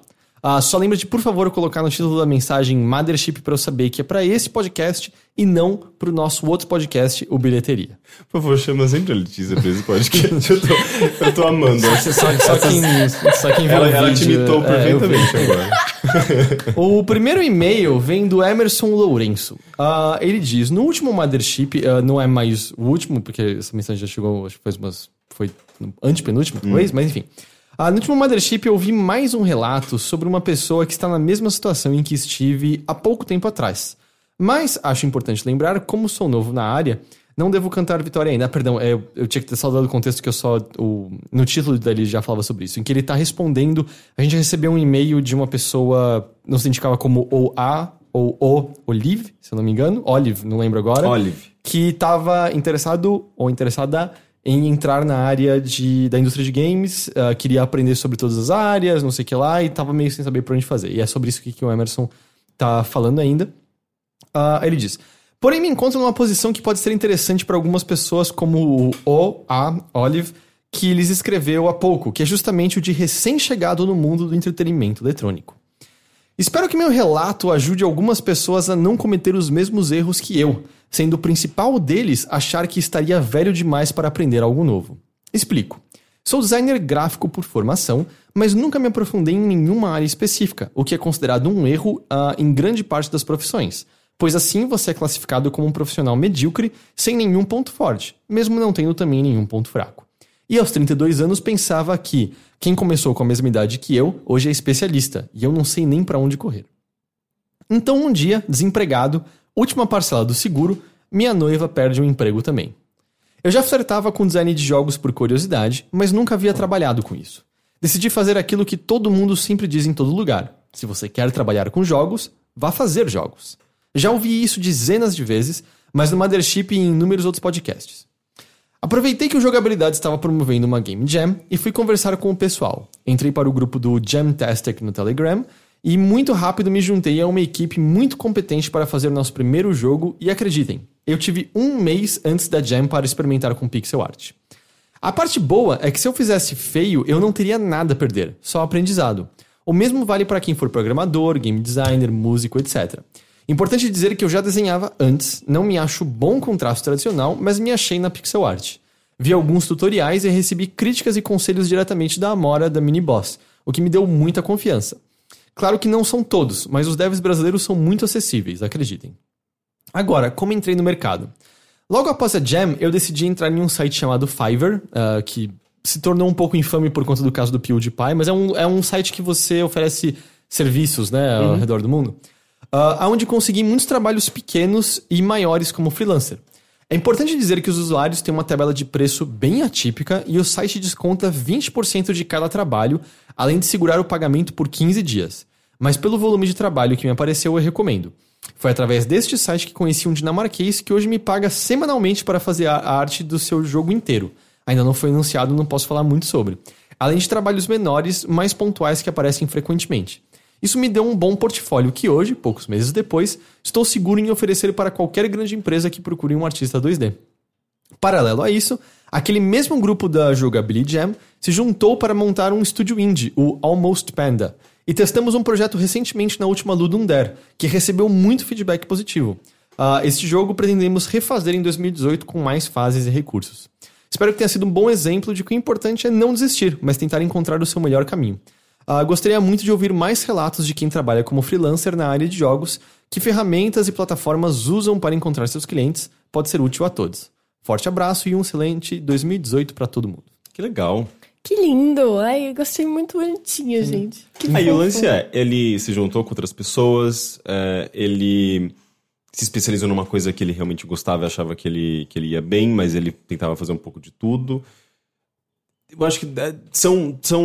Ele não, não, ele só ficou na Pixel Art, não foi o que ele falou? Mas ele falou que ele fez Não, curso de antes, design. no design de- é, ele é Design formado digital. em design digital. Sim, ele tem uma noção do todo, mas ele se especializou naquilo que ele achava que ele era melhor. É, ele, sabe, tipo, fez o lance dos freelas, né? Tipo, procurou maneiras de encontrar trabalho pra trabalhar naquilo que ele achava que ia, que ia bem, e acabou criando um portfólio. É, é, um- é uma boa maneira, assim, de, de se começar mesmo, né? Tipo, eu acho que é a maneira que eu, eu mesmo falaria pra alguém, meu, faz isso, entra num, num fórum, fala com pessoas, participa de game jams, faz trabalho pra você criar um portfólio. Eu É não tudo tinha ouvido importante. ainda de alguém assim usar o Fiverr dessa maneira, assim, porque eu, eu só vinha conhecer o Fiverr por conta lá do lance do, do PewDiePie e tal. E eu fiquei com a impressão, às vezes, que é, é um site no qual você recebe um pouco menos do que se você é um freelance na área com contatos direto, não é isso? Existe a, concor- a concorrência é muito grande. Então, é, você não vai fazer o melhor trabalho do mundo lá e você também não vai receber muito bem lá. É um negócio meio tipo. Vai ter gente Precisa querendo uma um coisa logo. rápida. É, uma coisa rápida. E assim, tipo, você pega pra você ganhar uma graninha. É, e- mas não vai ser o melhor trabalho do mundo que você vai fazer, não. Você não vai estar trabalhando com uma agência fodona, você vai ter um puta briefing, umas reuniões. Uma, vai ser uma coisa meio. meio, meio Ou seja, É um pra frilinha. É um frilinha. Pra começar assim, Pra parece que começar, faz é sentido. Ótimo, é ótimo. Inclu- Se, você- se você tá sem grana, se você quer fazer um, sabe, um, um bico, você vai no, no Fiverr, tem o Um Fiverr, bico. tem, tem vários, Boa. tem vários eh, sites assim. Mas é, a concorrência é alta, não, não acho que você vai ser tipo, o melhor profissional do mundo fazendo trampo lá. sabe? Cara, eu participei. Eu, eu fiz uma coisa muito parecida com ele, que na verdade, assim, é, na verdade, eu não sou formada em nada ainda, mas, tipo, eu sempre quis ter uma, alguma coisa assim no design de jogos e tudo mais. Era uma das minhas opções de faculdade, mas acabei não indo fazer por conta de vida. E recentemente eu também me inscrevi, tipo, na, na Ludum Dare, que ele falou, que foi, acho que deve ter sido a última, que foi a 40. Me juntei com um time lá e fiz, e, tipo, é, é maravilhoso. Eu acho que é o melhor jeito de você aprender, tipo, game dev O mesmo. que, é que, que você fez na equipe? Cara, eu ajudei um pouco em tudo, assim. Um pouquinho de arte, um pouquinho de programação, um pouquinho de ideias, um pouquinho de música, um pouquinho de game test. Eu, eu fui, tipo... Porque eu tenho noção de pouca coisa. Eu sei programar, mas as linguagens que eu sei não são muito usadas pra game dev. Eu não sei desenhar, mas eu tenho umas ideias loucas aí e um computador e que roda os bagulho. Então, tipo, o pessoal foi lá é, do, estúdio Vaca Roxa. Eu me juntei com o pessoal do estúdio Vaca Roxa, que é um estúdio brasileiro. E eles meio que foram falando assim, ó, vamos lá, o que, que a gente vai fazer? A gente se juntou as ideias, tal, pensou, ah, tá, não sei o quê.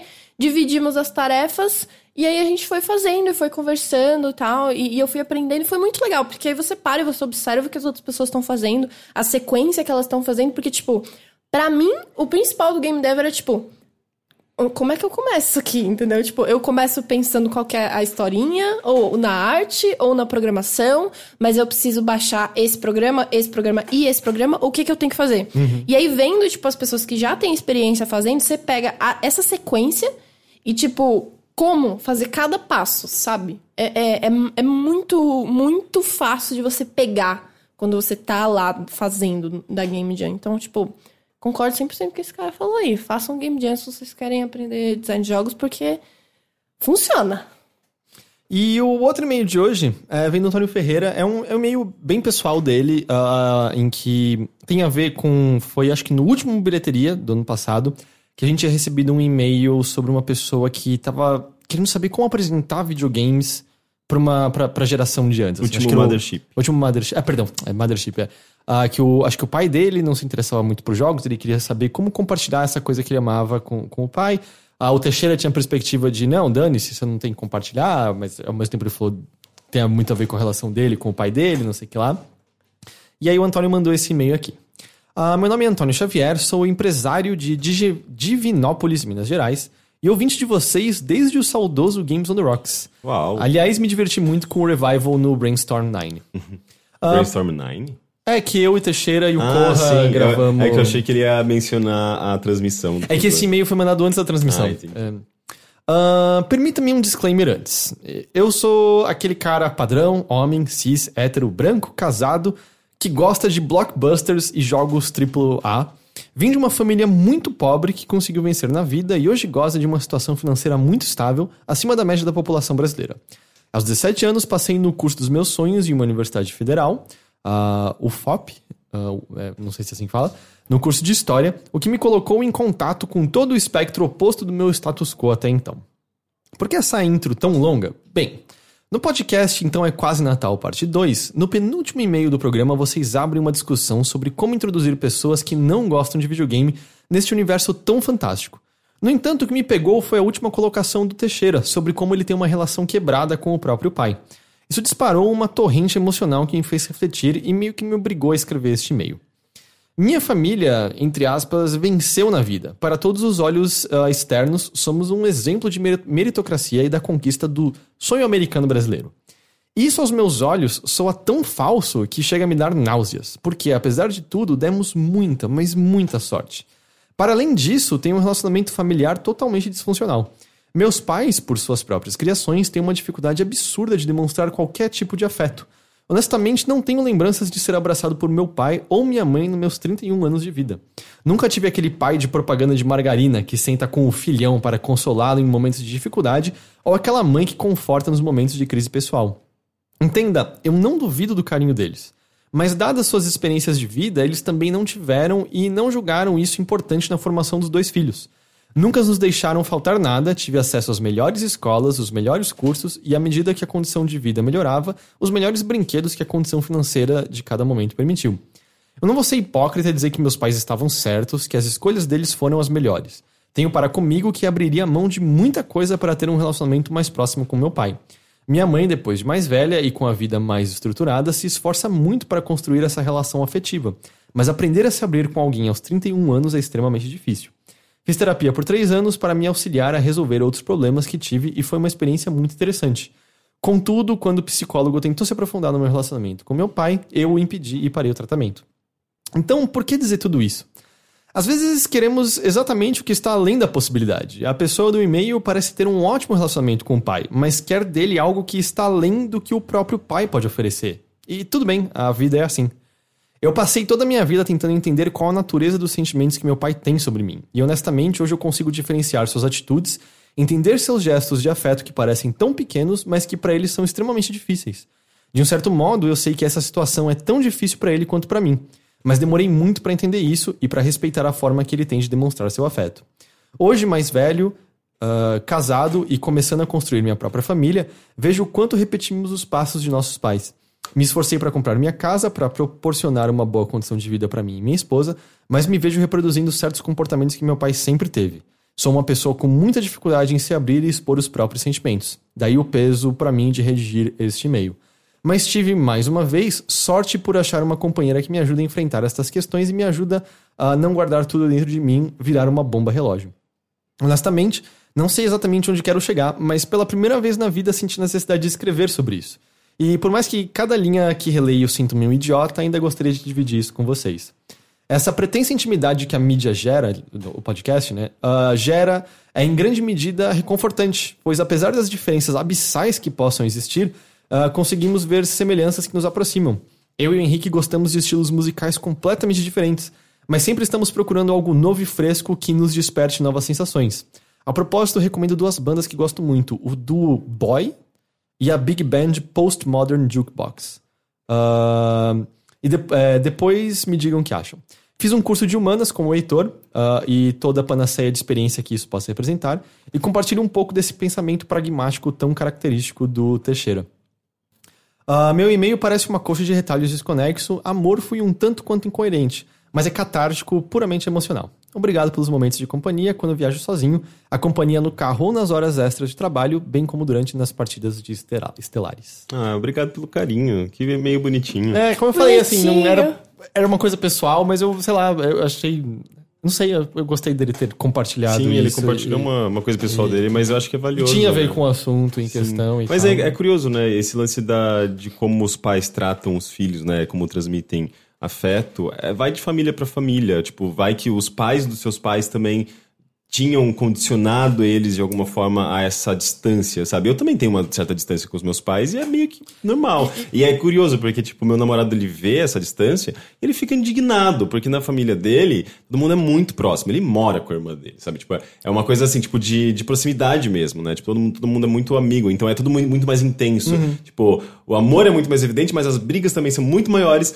Em casa é tudo. Todo mundo parece que tá, tipo, relaxado, ninguém tá nem aí com ninguém, é tudo muito Mas, e eu também, eu não acho que uma coisa leva necessariamente a outra, assim. Minha família tá muito mais próxima da família do seu namorado, todo mundo muito próximo, todo mundo muito caloroso. E isso não me impediu de afunilar e guardar um bilhão de sentimentos, tal qual o Antônio eh, disse que aconteceu com ele no e-mail dele, que, tipo, depois de três décadas mais ou menos, você percebe, ah, não dá, né, pra ficar tudo isso aqui tapadinho aqui dentro, sabe? É. Então, eu não acho que uma coisa é necessariamente consequência da outra, sabe? Acho que influencia, mas acho que podem acontecer casos, tipo, espontâneos, sabe? Sei lá, acho que a mente humana é um negócio muito louco e a gente tem todos esses problemas quando a gente tem pais problemáticos, mas acho que a gente também desenvolve algumas coisas por si só. E o melhor é mesmo, acho que acho que ele falou, tipo, de, de que ele foi atrás de terapia e tal, não sei o quê, e eu acho que, tipo, isso é tão essencial, sabe? Eu tenho uma família que, tipo, um lado da minha família, que é o lado da minha mãe, é super, tipo. Meu, meu, meu avô tem, tipo, sete filhos, os- todos os filhos têm, tipo, três filhos, então eu tenho muitos primos. E aí, tipo, Natal é todo mundo na mesma casa, uma panela de arroz do tamanho dessa mesa aqui, entendeu? e, tipo, a família do meu pai é mais de boa, tranquilo, mora numa fazenda e tal, as coisas são tranquilas e tal. E por um lado, eu acho que eu sou, tipo, super emotiva e boto as coisas pra fora e demonstro e tudo mais, mas eu também tenho os meus problemas, então. É, a vida é muito louca. E eu acho que com isso a gente pode encerrar a discussão do Mothership de hoje. A vida é muito louca. Letícia, muito obrigado por vir aqui Muito conversar com a gente. obrigada por me chamarem! Eu fiquei muito feliz de vocês me chamarem, sério. Muito Ai, foi obrigada. super divertido. Ai. Vamos, venha mais vezes. Só Quem chamar. quiser encontrar seu trabalho na internet Certo. ou encontrar você na internet, Certo. Vocês podem me seguir no Twitter, que é arroba leticínios, ou então no meu blog e YouTube, que é dropandoideias.com.com, ou no YouTube, youtube.com.br dropandoideias. E eu também faço parte do Poligonal, o podcast da Vice sobre videogame, que eu tô lá duas vezes por semana. Então, com estamos o aí. Pedro Falcão, Com o Pedro Falcão que já e o Bruno gravou Isidro. várias vezes com a gente, e com o Isidro, que também já gravou com a gente. Tem dois episódios por semana? Mais ou menos. Uau! Depende do nosso humor. Porque é meio seguindo o esquema da Waypoint, né? Eles, É. têm, eles têm segunda e sexta, não é Isso. isso? Episódios. Isso, é mais ou menos esse esquema. E no Dropando tem é, data certinha que os vídeos vão lá? Dropando sai vídeo de quarta e sexta-feira e posts no blog é quando der na telha. Às vezes tem um post por dia, às vezes tem um post por mês. então é, é bem louco. Entendi. Então, muito obrigado. Muito obrigada a vocês, seus lindos. Rick, muito obrigado também pela sua presença. Sabe que eu tô sempre agradecido por você estar aqui. E é isso. A gente se vê então na semana que vem com mais um episódio de Mothership. Tchau, tchau a Tchau. todos.